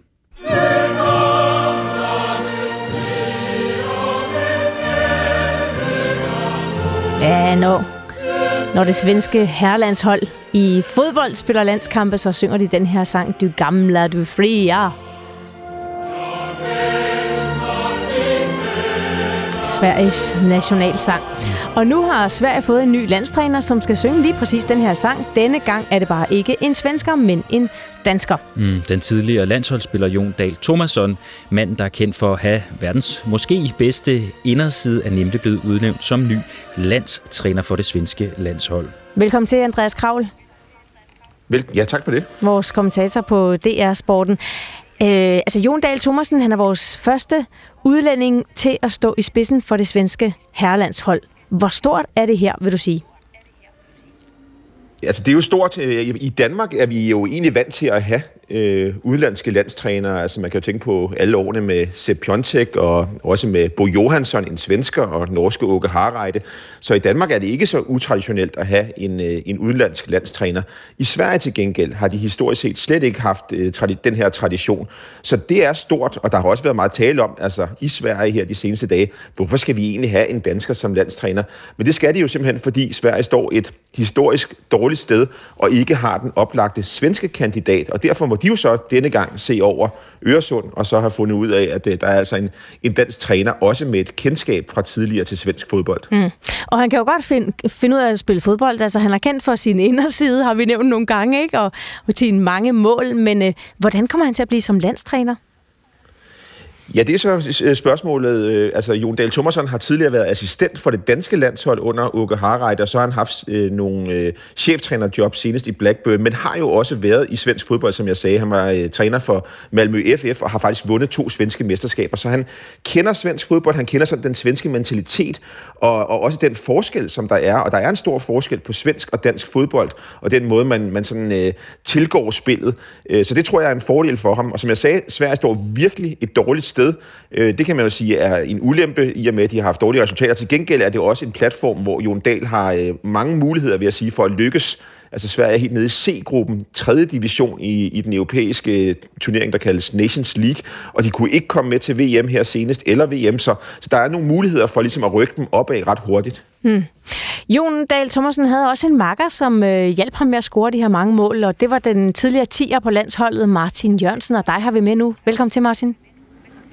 Mange tak. Andreas Kravl har jo øh, ja, sendt øh, nogle øh, gode ord efter Jon Dahl Thomasen her, som, øh, som også er kendt som en rigtig vindertype. Kan du kende det billede, du hører? Ja, det, det, det kan jeg godt. Altså, Jon har altid været meget agerig øh, og, og resultatbevidst, nok lidt som, som alle os andre, der, der spillede med ham. Øh, men øh, han har altid haft lidt, lidt ekstra. Altså, det, det handlede om at, om at vinde. Øh, og, og derfor så overrasker det mig faktisk ikke, at han også som træner lige så stille får arbejdet sig op af, af rangstigen, og nu har landet det her landstrænerjob. Okay, og du har jo øh, spillet afskillige landskampe med Jon Dahl Thomasen. Prøv lige at beskrive, hvad han var at spille med. Jamen, Jon var jo den spiller, som reddede os mange gange. Altså, han, han dukkede altid lige op, og så havde han jo verdens bedste inderside.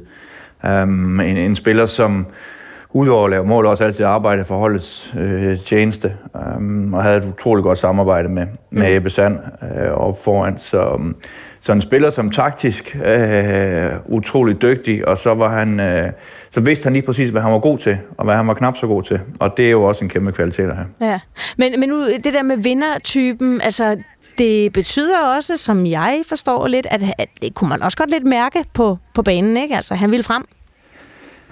Jo, det kunne man godt. Jeg tror, at alle sammen, vi har fået, øh, vi har fået en lidt sen takling af Jon, eller nogle af forspillerne har fået en albu øh, på et eller andet tidspunkt. Og, og jeg kan også huske, at jeg var assistenttræner Kjell Bordingård en gang, da vi var i Manchester skulle spille en, en venskabskamp mod, mod England, fik at mærke, at Jon var utilfreds med, at han skulle, skulle starte på bænken dagen efter. Så, øhm, så han fik lige en af de taklinger, hvor vi andre bagefter stod og krummerterede og tænkte bare, det gjorde han ikke. Men øh, det gjorde Jon. Altså, han, han, han, øh, han taklede simpelthen sin træner? Han, Uden for han taklede simpelthen vores assistenttræner. Ja, de, nej, de jagtede en bold ind på banen. Gæld spillede mm. med. Øh, vi spillede ung mod gammel. De gamle vandt altid, så Jon har været ved at tabe der, tror jeg. Øh, og, så var han, og så var han lidt sur, og det gik ud over Kjeld. Okay, så, så hvad forventer du, at det øh, kan bruges til øh, det her temperament som landstræner? Jamen, det kan jo bruges til, at han ikke accepterer øh, at, at blive nummer to. Øh, at han vil være den bedste. Øh, dengang handlede det om at spille. Nu, nu er han, skal han nok komme til at stå i spidsen for, for Sverige, men, men jeg er sikker på, at han vil gøre alt, hvad han kan for at implementere de idéer, han har om, øh, om det at spille fodbold, og spille fodbold på et landshold. Det har han jo heldigvis øh, noget erfaring med, både som spiller, men også som assistenttræner for Danmark. Så, så jeg tror og håber, at Sverige har fundet en, øh, en rigtig god løsning på deres, på deres efterhånden store problem. Martin Jørgensen, tak for vurderingen. Det var så lidt. Og Andreas Kravl, øh, bare lige til sidst, du sagde selv, altså, at øh, det går ikke for godt med svenskerne. De har ikke kvalificeret sig til, til ret meget, øh, ikke til det seneste VM, heller ikke til det næste EM. Vil øh, Jon Dahl Thomasen være den, som øh, får vendt Sveriges kurs? Man kan i hvert fald sige, at den der vindermentalitet, vi har talt om nu, det er nok det, Sverige har brug for allermest lige nu, i forhold til en eller anden, der kommer med nogle store tanker om, øh, hvordan fodbold skal spilles på den ene eller anden måde. Altså, de har brug for at vinde. Man kan måske sammenligne situationen lidt med, da Danmark øh, virkelig havde brug for at komme til nogle slutrunder igen, og så hentede norske Åke Harreide. Der tænkte vi jo også, skal en nordmand virkelig komme og lære de danske spillere at, øh, at spille øh, fodbold. Men, øh, men det skulle han. Han fik vundet nogle kampe på samme måde. Det, som øh, Sverige skal bruge lige nu, det er en vinder, og det, øh, det er det, vi har mm. hørt her lige nu. Det er Jon. Så de svenske spillere skal se at bruge deres inderside noget mere?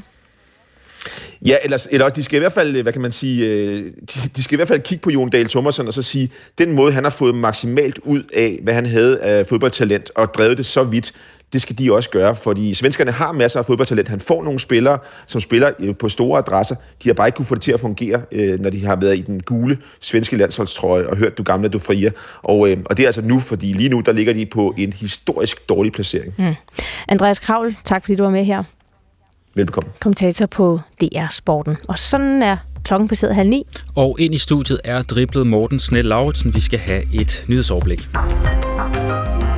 Ja, jeg kan fortælle, at en våbenhvile kan være på vej i Gaza. I aften så sagde USA's præsident Joe Biden, at forhandlerne er tæt på en våbenhvile, som han håber vil træde i kraft på mandag den 4. marts.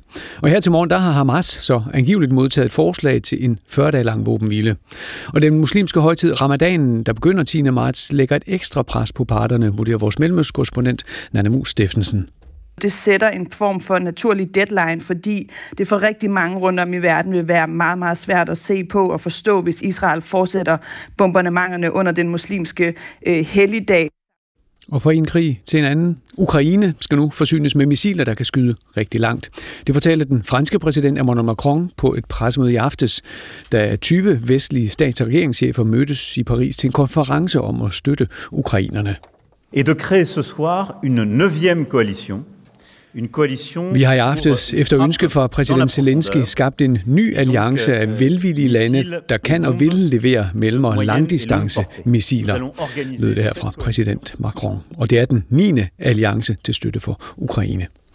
Chipsproducenten Kims seneste kampagne henvender sig direkte til børn, og det er i strid med fødevarebranchens egne regler, som Kims selv er en del af. Det mener i hvert fald forbrugerrådet Tænk, efter at Kims har hyret fire influencer, der er populære blandt børn, og de skal så konkurrere om at udvikle nye chips. Men chipsproducentens pressechef Kim E. Møller afviser, at målet med kampagnen er børnene. Vi har ikke nogen interesse i at lave en kampagne rettet mod børn. Dels så er vi helt med på den kodex, som vi selv har været med til at lave, og som vi bakker 100% op om. Og så er det de unge, som vi gerne vil skabe den her øh, fest for. Vi har taget hul på en dag, hvor der er både skyer på himlen, men også lidt sol ind imellem, specielt mod syd og øst. Temperatur mellem 3 og 6 grader og svag til jævn vind fra forskellige retninger. Thomas Tjerrensen og Maria Hollander, så skal det handle om dansk politik. Ja, fordi selvom der kan være lang tid til et folketingsvalg, så er forberedelserne så småt gået i gang, i hvert fald i SF. Fordi hvis man klikker ind på Avisen Danmark i dag, eller i går aftes, så kan man læse, at SF nu er klar med det første krav til en kommende rød statsminister. Der skal leveres på ældreområdet, hvis en statsminister i fremtiden skal bakkes op af SF's mandater, siger Pia Olsen Dyr. Rasmus Stocklund, godmorgen. Godmorgen. Politisk ordfører i Socialdemokratiet. Den her, det her krav, SF nu kommer med, er det øh, et, øh, et krav, I er åbne for at, at komme i møde?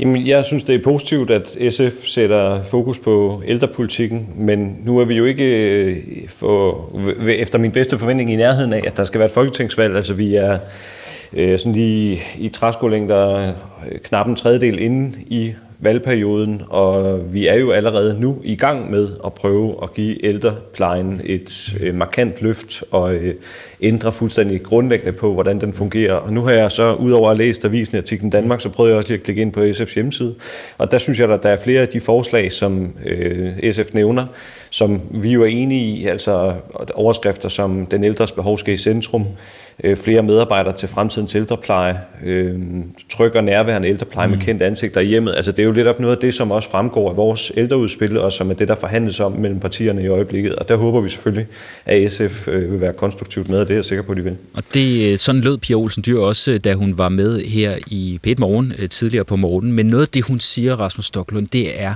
der bliver ikke afsat nok penge. Altså med det nye ældreudspil, så vil regeringen, altså øh, Socialdemokratiet lige nu, afsætte 1 milliard kroner ekstra om året til at løfte kvaliteten, plejen og omsorgen i ældreplejen. Det er et af elementerne i jeres udspil. SF de foreslår, at der skal investeres 13,5 milliarder kroner årligt i ældreområdet. Det lyder som om I er et stykke fra hinanden. Jamen hvis vi tager økonomien først, altså i, i vores øh, 2030-plan, der har vi jo prioriteret ressourcerne sådan, at der er 11,5 milliarder øh, kroner til at dække demografien i, det vil altså sige den udvikling, der er i antallet, antallet af ældre de kommende år. Og heraf der er det så 1 milliard ekstra, som er, er tilføjet i forbindelse med, med den her øh, 2030-plan. Og så er der så 6,5 milliarder kroner, som dækker den del af demografien, der gælder det ekstra træk, der vil være på sundhedsvæsenet, når der kommer flere ældre de kommende år. Og på den måde, så dækker vi jo demografien og mere til end da. Og så har vi jo øh, fremlagt en, en 2030-plan, som jo er øh, må man sige, øh, relativt ambitiøs, og som også selvfølgelig rummer meget andet end ældreudspil, men hvor at det, der gælder borgerne af velfærd i 2030, det er altså et løft på, mm. hvor vi når op på 32 milliarder kroner. Og, og derfor så synes jeg, hvis vi tager økonomien først, så er der altså en solid bund under det, øh, de ældreforhandlinger, vi har i gang med nu. Og det næste er jo så, at når Pia Olsen, øh, hun i øh, dagens avis foreslår de her ting, så synes vi jo, at, at det er for lang tid at vente. Altså, vi kan jo ikke øh, sige, at, at det her, det må vi så gå i gang med efter næste folketingsvalg, hvis der kan dannes et flertal for det. Hvilket jeg i øvrigt ville tvivle på, øh, at der kunne for de flertal, der nævnes, fordi øh, Pia Olsen Dyr peger jo selv på en række partier, som hun betragter som velfærdspartier. Øh, og, og det er jo rigtigt, at de ville sikkert kunne danne et flertal, men der er jo traditionelt ikke nogen af de partier, der har kunne danne et flertal som har kunne øh, varetage regeringsmagten. Og det er trods alt afgørende, at man har en regeringskonstellation, uanset om det er en mindretals- eller en flertalsregering, som har øh, parlamentarisk opbakning, eller i hvert fald ikke får et flertal imod sin økonomiske politik. Og derfor synes jeg, det væsentlige er, at vi nu kommer i gang, og at vi er i gang, og at vi har en ambitiøs øh, plan for, ja. hvordan vi får skabt en bedre ældrepleje. Jeg, jeg hører ikke Per Olsen Dyr sige, at vi skal vente til et kommende øh, folketingsvalg. Jeg hører en Per Olsen Dyr, der siger, når de her forhandlinger om en kommende regering skal i gang, så er noget af det vigtigste for os, på linje med børn, på linje med klima, det er de ældre, og her vil de altså sætte flere penge af, end man vil lige nu som regering, og det, det er ligesom der, jeg hører, at kampen skal stå. Er I klar til at bruge så markant flere penge, som, øh, som SF foreslår, altså 13,5 milliarder om året på de ældre? Men, ja, men det er bare der, hvor jeg synes, at det er lidt for abstrakt at forholde sig til lige nu, hvor vi er under en tredjedel inde i en valgperiode. Altså det vil sige, der er måske to-tre år til de regeringsforhandlinger, Pia Olsen Dyr omtaler, skal finde sted. Og så må vi jo tale videre til den tid og se, hvad det er for et folketing, vælgerne har sammensat. Jeg synes ikke, at ældreplejen kan vente så lang tid på, at vi kommer i gang. Der er et behov for, at vi kommer i gang nu. Derfor har vi taget en lang række initiativer. Ikke kun de aktuelle ældreforhandlinger, men jo sådan set også med det lønløft, vi har foretaget, sådan at det bliver mere attraktivt også at arbejde på de her områder. Vi har skabt bedre uddannelsesmuligheder for at blive eksempelvis social- og sundhedsassistent. Øh, der er det her, hvor man kan få 110 procent af dagpenge. Der, der er en lang række forskellige øh, elementer i den politik, regeringen har øh, ført siden valget, som jeg mener er væsentligt bidrag til, at vi får ældreplejen tilbage på sporet. Og, og der synes jeg øh, ikke, at vi kan vente til eventuelle forhandlinger om et nyt flertal en gang ude i fremtiden. Pia Olsen Dyr peger også på, at øh, altså, som helt konkrete elementer, at hun synes, at øh, demensområdet skal have et markant løft og øh, et konkret fokus. Og så øh, taler hun om faste teams, og, og som øh, Thomas øh, her ved siden af mig sagde før, så, så lyder det jo ikke som om Pia Olsen Dyr synes, vi skal vente nødvendigvis. Men øh, de her to krav, så altså demensområdet, der skal klart opprioriteres, og de faste teams, er det noget, I øh, Rasmus Stocklund simpelthen kan krydse af og sige, ja, den er vi med på? Altså det er i hvert fald noget af det, der indgår i de forhandlinger, som allerede er i gang øh, hos ældreministeren, og hvor en, en række partier, inklusiv SF, jo øh, heldigvis deltager. Og øh, eksempelvis det her med faste teams, altså at det skal være genkendelige ansigter, der kommer i ens hjem, og at man kan opbygge en tillid og et kendskab til hinanden. Det er jo noget af det, som øh, vi håber vil kunne bidrage til at sikre en bedre øh, kvalitet i ældreplejen, sammen med nogle af de andre forslag, der ligger om, at der skal være færre dokumentationskrav, mindre kontrol, mindre det her med, at man øh, er meget låst til et schema i forhold til, hvilke opgaver, der skal løses, men at man via den såkaldte helhedspleje kan, kan indføre en større grad af fleksibilitet for medarbejderen og den ældre, som så i fællesskab kan finde ud af, hvilke løsninger der er, der skal til. Øh, og så vil jeg sige, øh, jeg synes jo, det er positivt, at SF er med i de forhandlinger, og som Pia Olsen Dyr selv siger i, i dagens avis, så mener hun jo heller ikke, at det forslag, som de nu har fremlagt, vil sikre en ældrepleje på et acceptabelt niveau. Altså, og det viser jo, at det ikke alene er et spørgsmål om penge, det her. Det er også et spørgsmål om at få skabt en grundlæggende anderledes struktur. Og der kan jeg jo se på de forslag, der fremgår af SF's hjemmeside, at mange af dem er jo også nogle af dem, der er på bordet øh, inde i de forhandlinger, der finder sted lige i øjeblikket. Her til sidst, Rasmus Stocklund, er du åben over for ideen om en regering med SF? Øh, altså, nu er det jo ikke min rolle at, at danne nye regeringer, og vi har en regering nu, og så må vi se, hvad det er for et folketing, der bliver sammensat efter næste valg. Øh, jeg har et godt samarbejde med SF på Christiansborg, og det har jeg indtryk af, at SF har et godt navn i det hele taget, så det skulle jeg da ikke kunne se, hvorfor de ikke skulle byde sig til, men det er jo ikke noget for mig at afgøre, og det er jo et spørgsmål om, hvad det er for nogle forhandlinger, hvor man kan finde en fællesmængde og et kompromis mellem forskellige partier efter næste valg, og så må tiden jo vise det. Altså jeg, efter mit bedste gæt, så vil der jo stadigvæk være relativt lang tid til, vi skal have et folketingsvalg igen. I hvert fald senest er det oktober 2026, at det valg skal komme. Rasmus Stocklund, tak fordi du var med her til morgen. Selv tak. Politisk ordfører i Socialdemokratiet, og klokken den er 8.41.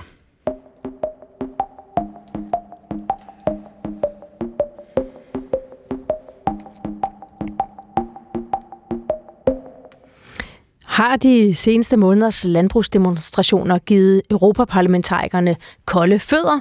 Det får vi en indikation af i dag, når der skal stemmes om en ny ambitiøs naturgenopretningslov, som blandt andet indebærer, at der på EU-plan skal laves tiltag om naturgenopretning på 20 procent af EU's land og vand.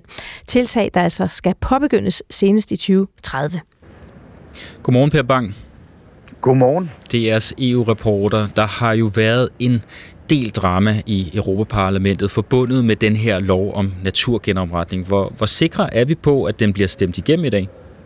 Jamen, den er ikke, den er ikke helt hjemme øh, endnu, og jeg ved også, øh, at der er mange her i Europaparlamentet, hvor jeg sidder i Strasbourg, øh, og også rundt om i medlemslandene, som kommer til at sidde og, og holde vejret, når der skal stemmes om, om planen her ved frokosttid.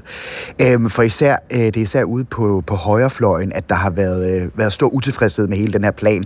Altså partierne længst ud til højre, de har længe sagt, at de vil stemme imod, øh, og i aftes så var den store kristenkonservative gruppe så ude at sige, at deres officielle linje nu også er at stemme nej.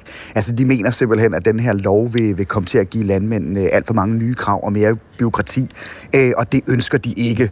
Men det betyder så ikke, at, at, at alle de kristne konservative vil stemme nej i, i dag. Øh, jeg talte med, øh, med de konservatives europaparlamentariker Pernille Weiss i går, og hun sagde, at hun trods den her officielle linje vil stemme ja til loven. Øh, fordi som hun ser det, så er det en, en vel, velafbalanceret lov, øh, og hun synes, det er problematisk, hvis den ikke bliver stemt igennem, også for, for, for naturens skyld. Øh, så, så, så intet er afgjort endnu, og, men, men, men man kan også se, altså både også blandt de liberale og socialdemokraterne her i Europaparlamentet, så er der også kritiske røster over for den her lov. Øh, så nu må vi se, øh, ja, hvad der kommer til at ske, når, vi, øh, når, når, når stemmerne er talt op her ved, efter frokosttiden. Udgangspunktet er jo, at, øh, at man gerne vil have mere urørt natur i EU-landene, og herunder selvfølgelig også Danmark. Landbruget fylder jo meget i et land som Danmark i hvert fald, også generelt set i EU, og du siger, at man frygter fra, fra dem, der er imod loven, at det her går ud over landbruget for øget byråkrati og alt sådan noget. Hvad er det mere konkret, man tænker, konsekvenserne vil være, hvis det her bliver stemt igennem?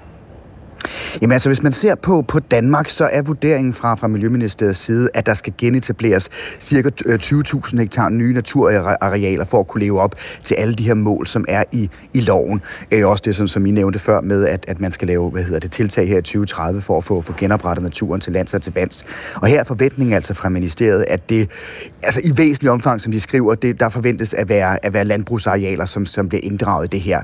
Men ellers så er det, en, øh, er det stadigvæk ret uvist, hvordan den skal implementeres i de forskellige medlemslande, fordi den er stor, og den er omfattende, øh, og det, det er det, det der er uvist stadigvæk, hvordan det, det kommer til at, ligesom at blive foldet ud. Og det er også det, som man har hørt fra Landbrug og Fødevare, blandt andet har været ude at kritisere. Man ved ikke, hvad det her egentlig kommer til at betyde for de danske landmænd fra fødevareværet. Så det er også noget af det, som, som de er kritiske over. Er det, er det et, et, et initiativ, hvor man går ind i det med åbne øjne og siger, ja, det kommer til at betyde, at der er nogle landmænd, der ikke kan få det til at løbe rundt?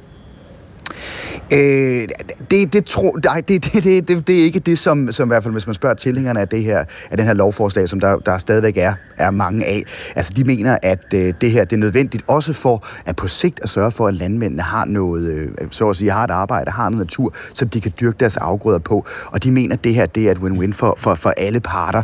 Øh, og det er også derfor, man fra venstrefløjens side altså virkelig har, har presset på for den her. Øh, også mener, at den er, er, er god, selvom den er blevet noget, som de siger, udvandet, og de gerne har set, at den skulle være mere ambitiøs. Men de mener ikke, at det kommer til på den måde at betyde så, altså at det, det på, på lang sigt vil betyde noget for, for landmændene. Men som sagt, hvis man så spørger på, på den højre side, så mener de jo så, at det her kommer til at blive en, en, en ja, kan man sige, en, en, en belastning for landmændene, som, øh, som i forvejen er, er kritisk over for de mange, de mange grønne love, som er blevet vedtaget øh, på det seneste. Mm. Vi har lige haft en debat mellem Kia Marie Peter Hansen fra SF, som stemmer ja til forordningen, og også øh, Erik Poulsen fra Venstre, som har valgt ikke at stemme, fordi der er dele af lovgivningen, han ikke bryder sig om. Og så fortæller du Pernille Weiss fra, fra Konservative, hun vil stemme ja, selvom hendes gruppe stemmer, men stemmer nej. Hvordan forholder resten af de danske medlemmer øh, i Europaparlamentet sig til, til afstemningen i dag? Jeg talte med en del af dem i går, nu må jeg sige, jeg var ikke hele vejen rundt, men, men dem, jeg talte med, de agter også at stemme ja, ligesom Pernille Weiss. Altså blandt andet talte jeg med Bergur Lykke Rasmussen fra, fra Moderaterne, som sagde, at den her, øh, ja, kan man sige, den her lov, det er et vigtigt skridt for at få genoprettet, genoprettet naturen som, som styrt bløder, som han, han formulerede det. Øh, det samme også, jeg nu talte jeg også med, med, med Kira Marie Peter Hansen, det, det gjorde jeg også, hun ville også stemme ja. Nikolaj Willumsen, som sidder i parlamentet for enhedslisten, han mener også, at den her, er, den her lov er afgørende for, at vi kan begynde at få genoprettet naturen, fordi der er, altså hvis man skal, ifølge det, det europæiske miljøagentur, så er der store problemer med, med, med, med naturen og biodiversiteten rundt om i Europa. Altså godt 80 procent af, af de europæiske naturtyper, det er blandt andet øh, store græsarealer, det er klitter, det er tørveområder, de er i ringestand. Og det er noget af det her, som skal være med til at rette op på. Så, så vurderingen af, at den kommer til at have en vis effekt. Men så også omvendt, ja, ude på den yderste højrefløj, altså SR-gruppen og ID-gruppen, hvor Dansk Folkeparti sidder med, øh, de har meldt ud, at de vil stemme imod den. Øh, for de mener jo som sagt, at den vil komme til at få, få alt for store konsekvenser. Per Bang, øh, her til sidst, altså der er jo Europaparlamentsvalg til, øh, til juni, den 9. juni. Kigger de her europaparlamentarikere så over skuldrene og tænker, at det her øh, emne kan faktisk øh, få en stor betydning for det valg? Ja, det gør de. Altså, øh, de kristenkonservative er ret presset af partierne yderst til højre.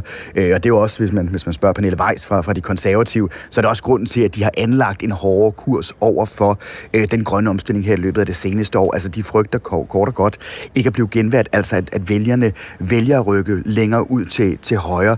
Øh, for det er også det, man har set i meningsmålingerne her på det seneste. Altså, i en lang række af medlemslandene, blandt andet øh, Frankrig og Holland, øh, Tyskland, Rumænien, Italien, der står de her yderfløjspartier til højre virkelig, virkelig godt. Øh, og de er ja, modstandere, eller i hvert fald ret skeptiske over for den grønne, grønne omstilling. Og de har jo også stillet sig bag de her landmænd, som vi har set på det seneste tid, øh, været ude på gaderne, der har været ude at demonstrere, blandt andet mod alle de grønne love, som, som EU har vedtaget. Øh, så det er helt klart noget, som, som påvirker, og med godt ja, 100 dage til valget, så kan man virkelig mærke, at, øh, at politikerne rundt omkring i Europa er begyndt at, at positionere sig. Per Bang, øh, tak for den beretning fra Bruxelles. Selv tak.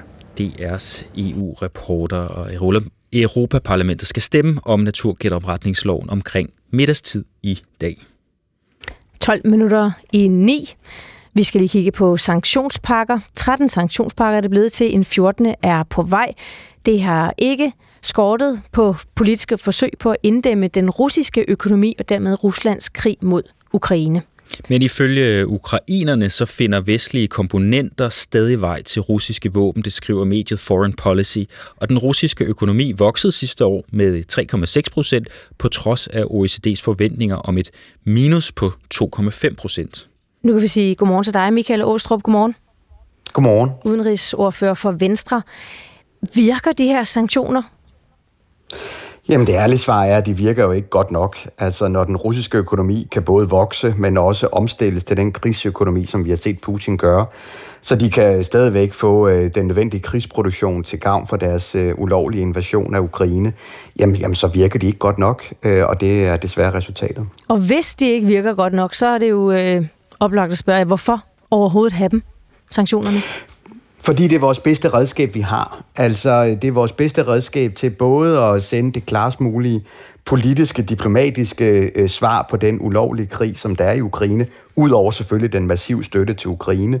Men dernæst, jamen så øh, er vi stadigvæk af den opvisning, at hvis vi kan få de andre lande, som lige nu er med til at, skal vi sige, omgå sanktionerne, det vil sige øh, landene øh, omkring øh, øh Kaukasus, det vil sige lande som Indien, lande som Kina, hvis vi kan lægge fornødet pres på dem, jamen så er der stadigvæk et håb om, at sanktionerne kan have en større effekt end mm. det, de har i dag. Ja, fordi der, der rører du jo ved noget centralt, altså fordi øh, også lande som Tyrkiet, Kazakhstan, Armenien, Uzbekistan, Kirgisistan, ifølge flere eksperter, så øh, er de sådan mellemstation for vestlige varer, som så finder vej til Rusland gennem dem.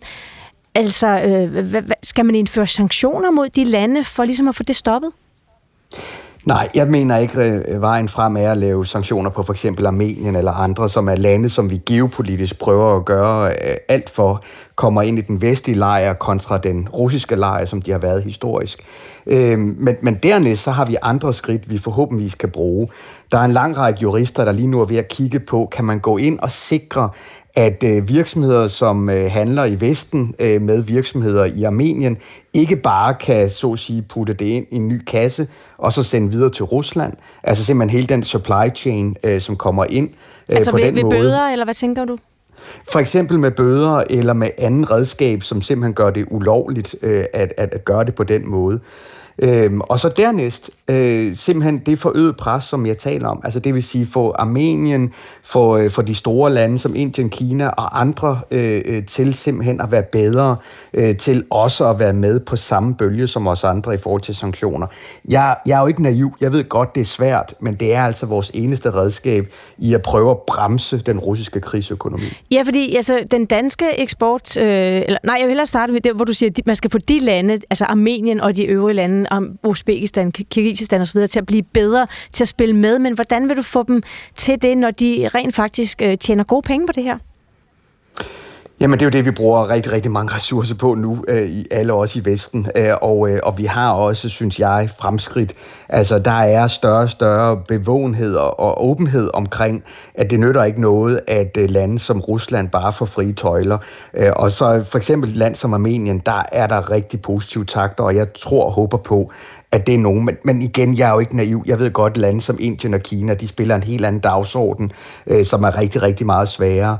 Øh, og, og derfor så er det op ad bakke. Det bliver vi bare nødt til at kende. Michael Ostrup, øh, der er jo sådan et princip inden for det her med sanktioner, det skal helst gøre mere ondt på Rusland, end det gør på os. Er vi nået til et sted med sanktionspakker, hvor vi også må til at acceptere, at hvis vi skal gå et skridt videre, end vi indtil videre har gjort, så kommer det også til at gøre ondt på os selv. Der er ting, vi kommer til at mangle. Der er ting, der ikke kan fragtes gennem øh, Rusland. Eller altså, forstår du, hvad jeg mener? At, at vi er også nået til mm. et punkt, hvor at det kommer til at gøre ondt på alle parter. Jeg tror i hvert fald, vi må gøre op med os selv, at det kan i hvert fald komme til at, at gøre ondt i forhold til økonomien. Altså, varer kan blive dyrere. Øh, jeg tror ikke, vi kommer til at få decideret varemangel, øh, fordi det er os i Vesten, der producerer øh, de fleste af de ting, som vi øh, nyder godt af. Men, men, men økonomien kan øh, lide øh, af det. Ingen problem, eller ingen tvivl om det. Øh, men, men det bliver også bare nødt til at sige, det, hvis vi ønsker at få sat en stopper for den ufattelige aggressivitet, vi oplever fra russisk side, jamen så er det vores bedste redskab, vi har mm. til det. Fordi alternativet, det er jo, at Rusland bare får held til at, at opruste voldsomt, som gør, at vi også bliver nødt til at opruste voldsomt, og så er vi altså i en vanvittig negativ spiral, som kan ende meget, meget galt. Ja, fordi i forlængelse af det, Thomas siger med, at det skal måske øh, gøre lidt mere ondt på os selv også, at få det til at gøre ondt på Rusland, altså, så kan man jo pege på bare, at altså, den danske eksport til for eksempel Armenien er på vej mod en fordobling siden 2021. Eksporten til Kazakhstan er næsten tredoblet, og firedoblet til øh, Kirgisistan. Øhm, altså, er der, er der en, kunne man på en eller anden måde gøre, sætte en stopper for, at den, den eksport, som så, øh, og dermed undgå, den går videre til Rusland? Nej, fordi der er jo også heldigvis rigtig meget, skal vi sige, fuldstændig legitim eksport til et land som Armenien øh, og, og, og standlandene, og, og, og derfor så øh, er det ikke et redskab at gå, fordi hvad er legitim, hvad er ikke legitim, det er aldrig rigtig 100% sikkert øh, at kunne gå ind og belyse ved hver enkelt produkt. Øh, og derfor så mener jeg hellere vejen, at det diplomatiske skridt, vi tager lige nu, hvor vi virkelig, virkelig er meget i gang med at prøve at få både standlandene øh, og øh, Armenien over på den rigtige side, og, øh, og det håber og tror jeg på at lykkes. Og, og har vi overhovedet eksempler i historien på, at sanktioner har virket i forhold til at køre lande i sænk eller få dem til at ændre adfærd, som vi jo nu prøver med Rusland? Ja, vi har heldigvis erfaringer for, at sanktioner kan være med til at bremse aggressivitet, fordi det simpelthen er umuligt for det pågældende land øh, at holde deres økonomi kørende i at kunne producere nok øh, våben øh, og, og ammunition osv. Men i forhold til Hvad Rusland... Hvad er det for eksempler, der, du tænker på? Jamen altså i forhold til Irak, altså øh, Irak øh, før anden øh, Irak-krig, de sanktioner virkede sådan, at Irak ikke øh, havde mulighed for at kunne lave den aggressivitet mod nabolandene, som man jo historisk havde set før. Øh, så, så, så der er for eksempel et konkret eksempel. Øh, og, øh, men i forhold til Rusland, det er jo et markant større land. Øh, det er også et land, som har rigtig mange øh, i undergrunden, altså mineraler øh, og andet, øh, og derfor så er det en helt anden målstok og et helt andet problem desværre. Michael Åstrup, tak for det. Ja, selv tak. Udenrigsordfører for Venstre. 4 minutter i 9. Og nu skal det handle om en vi talte også om det i går, en sommerfugl, en forårsbebuder, som man allerede kunne finde ude. I hvert fald var den blevet spottet på Fyn. Mm. Men i dag skal det handle om en anden forårsbebuder. En flagspætte? Ja. Det jeg, kan jeg se her. Ja, øh, jeg kan høre den for mig. Du kan høre den for dig, Tine Nord Råhauke. Godmorgen. Godmorgen. Hvordan lyder en flagspætte? Oha, oha, den havde jeg ikke forberedt mig det på. Det lød næsten sådan, som da du grinede, bare sådan lidt hårdere lyd ind i et træ. Ja, lidt mere markant, ikke? Og det er måske også lidt hurtigere. Jeg tror ikke, jeg er så hurtig til at grine, som den er til at hakke. For det går stærkt i, i de her dage. Nu skal der jo uh, trummes uh, territorie ind, og hannerne skal finde hunderne. Og, øh, og det er den her drrr, lyd, trummende lyd, som går meget, meget stærkt. Den kan hakke øh, omkring 6 hak i sekundet. Øhm, så øh, det, lyder nærmest som sådan en, en, en trille. Tine Nord øh, Råhakke, du er biolog, biolog og naturskoleleder ved Slagelse Naturskole. Altså, når spætten sidder der og hakker seks gange i sekundet. Øh, jeg går ud fra, at dens hoved sådan evolutionært er, er, er rettet, øh, hvad hedder, indrettet til at kunne, kunne modstå alle de rystelser. i hvert fald. ja, man får næsten noget i hovedet af at tænke på det. Ikke? Øh, men det er det, fordi spættens øh, kranieknogler og tungeben osv. Er, er indrettet til det på forskellige vis. Der er nogle store muskler også ved basis, som ligesom virker støddæmpende. Tungebenet snor sig sådan ligesom rundt omkring kraniet bagvis, og tungebenet er jo der, tungen hæfter på. Og alt det er med til at virke støddæmpende. Øh, der er også nogle knoglestrukturer, som er mere svampet osv. Den holder også sit hoved en lille smule skråt, når den hakker. Så alle de her små ting gør, at den ikke får det her meget, meget voldsomme øh, stød op i hovedet. Øhm, og, det, og det er jo et, et, øh, et meget voldsom, en meget voldsom acceleration, når den så rammer øh, øh, træet. Ikke? Så, så den har ikke sådan på sin gamle dage bokserhjerne, som man, man kender det for bokser, der har været for mange gange i ringen? Nej, det har den ikke. Det har den ikke. og heldigvis for det, fordi øh, der skal jo noget til. Den slider jo tre næblængder, altså hornlaget på næbet, det slider den tre gange ned om året, men det vokser så hele tiden ved basis, og det er jo også en god ting, for ellers ville det se lidt mærkeligt ud. Ikke? Øh, og den bruger jo næbet både til nu, hvor damerne skal kaldes til, men også når den øh, skal finde insekter her, når foråret kommer. Lige nu om vinteren, så lever den ikke så meget af det, men det gør den jo om foråret, om sommeren.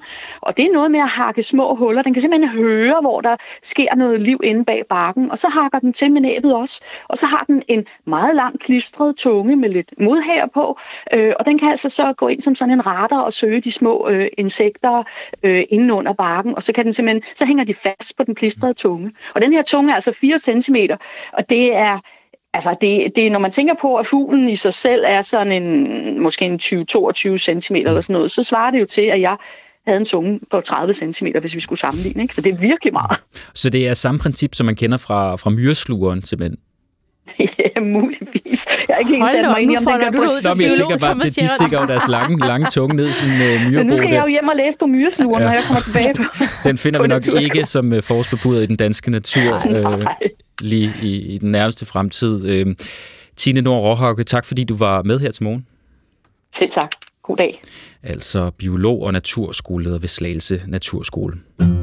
Vi joker altid med, at vi arbejder i skyggerne, fordi der er ikke nogen, der ved, hvad vi laver. De husker kun dem, der stod og træls i den gule vest, som sagde, at de skulle parkere derovre. De glemmer dem, som render rundt alle steder, holder øje med luftrummene. Mød de hjemmeværnsfolk. Os, der ligger ude på vandet. Der brænder for at gøre en forskel. Vi løser nogle ret vigtige opgaver. Det er Danmark, vi er med til at repræsentere. Jeg er stolt af at være en del af Eskadrille 72. Det giver bare en kæmpe lykkefølelse at være med til noget så stort. Frivillige i front. Mandag på DR1 og DR TV.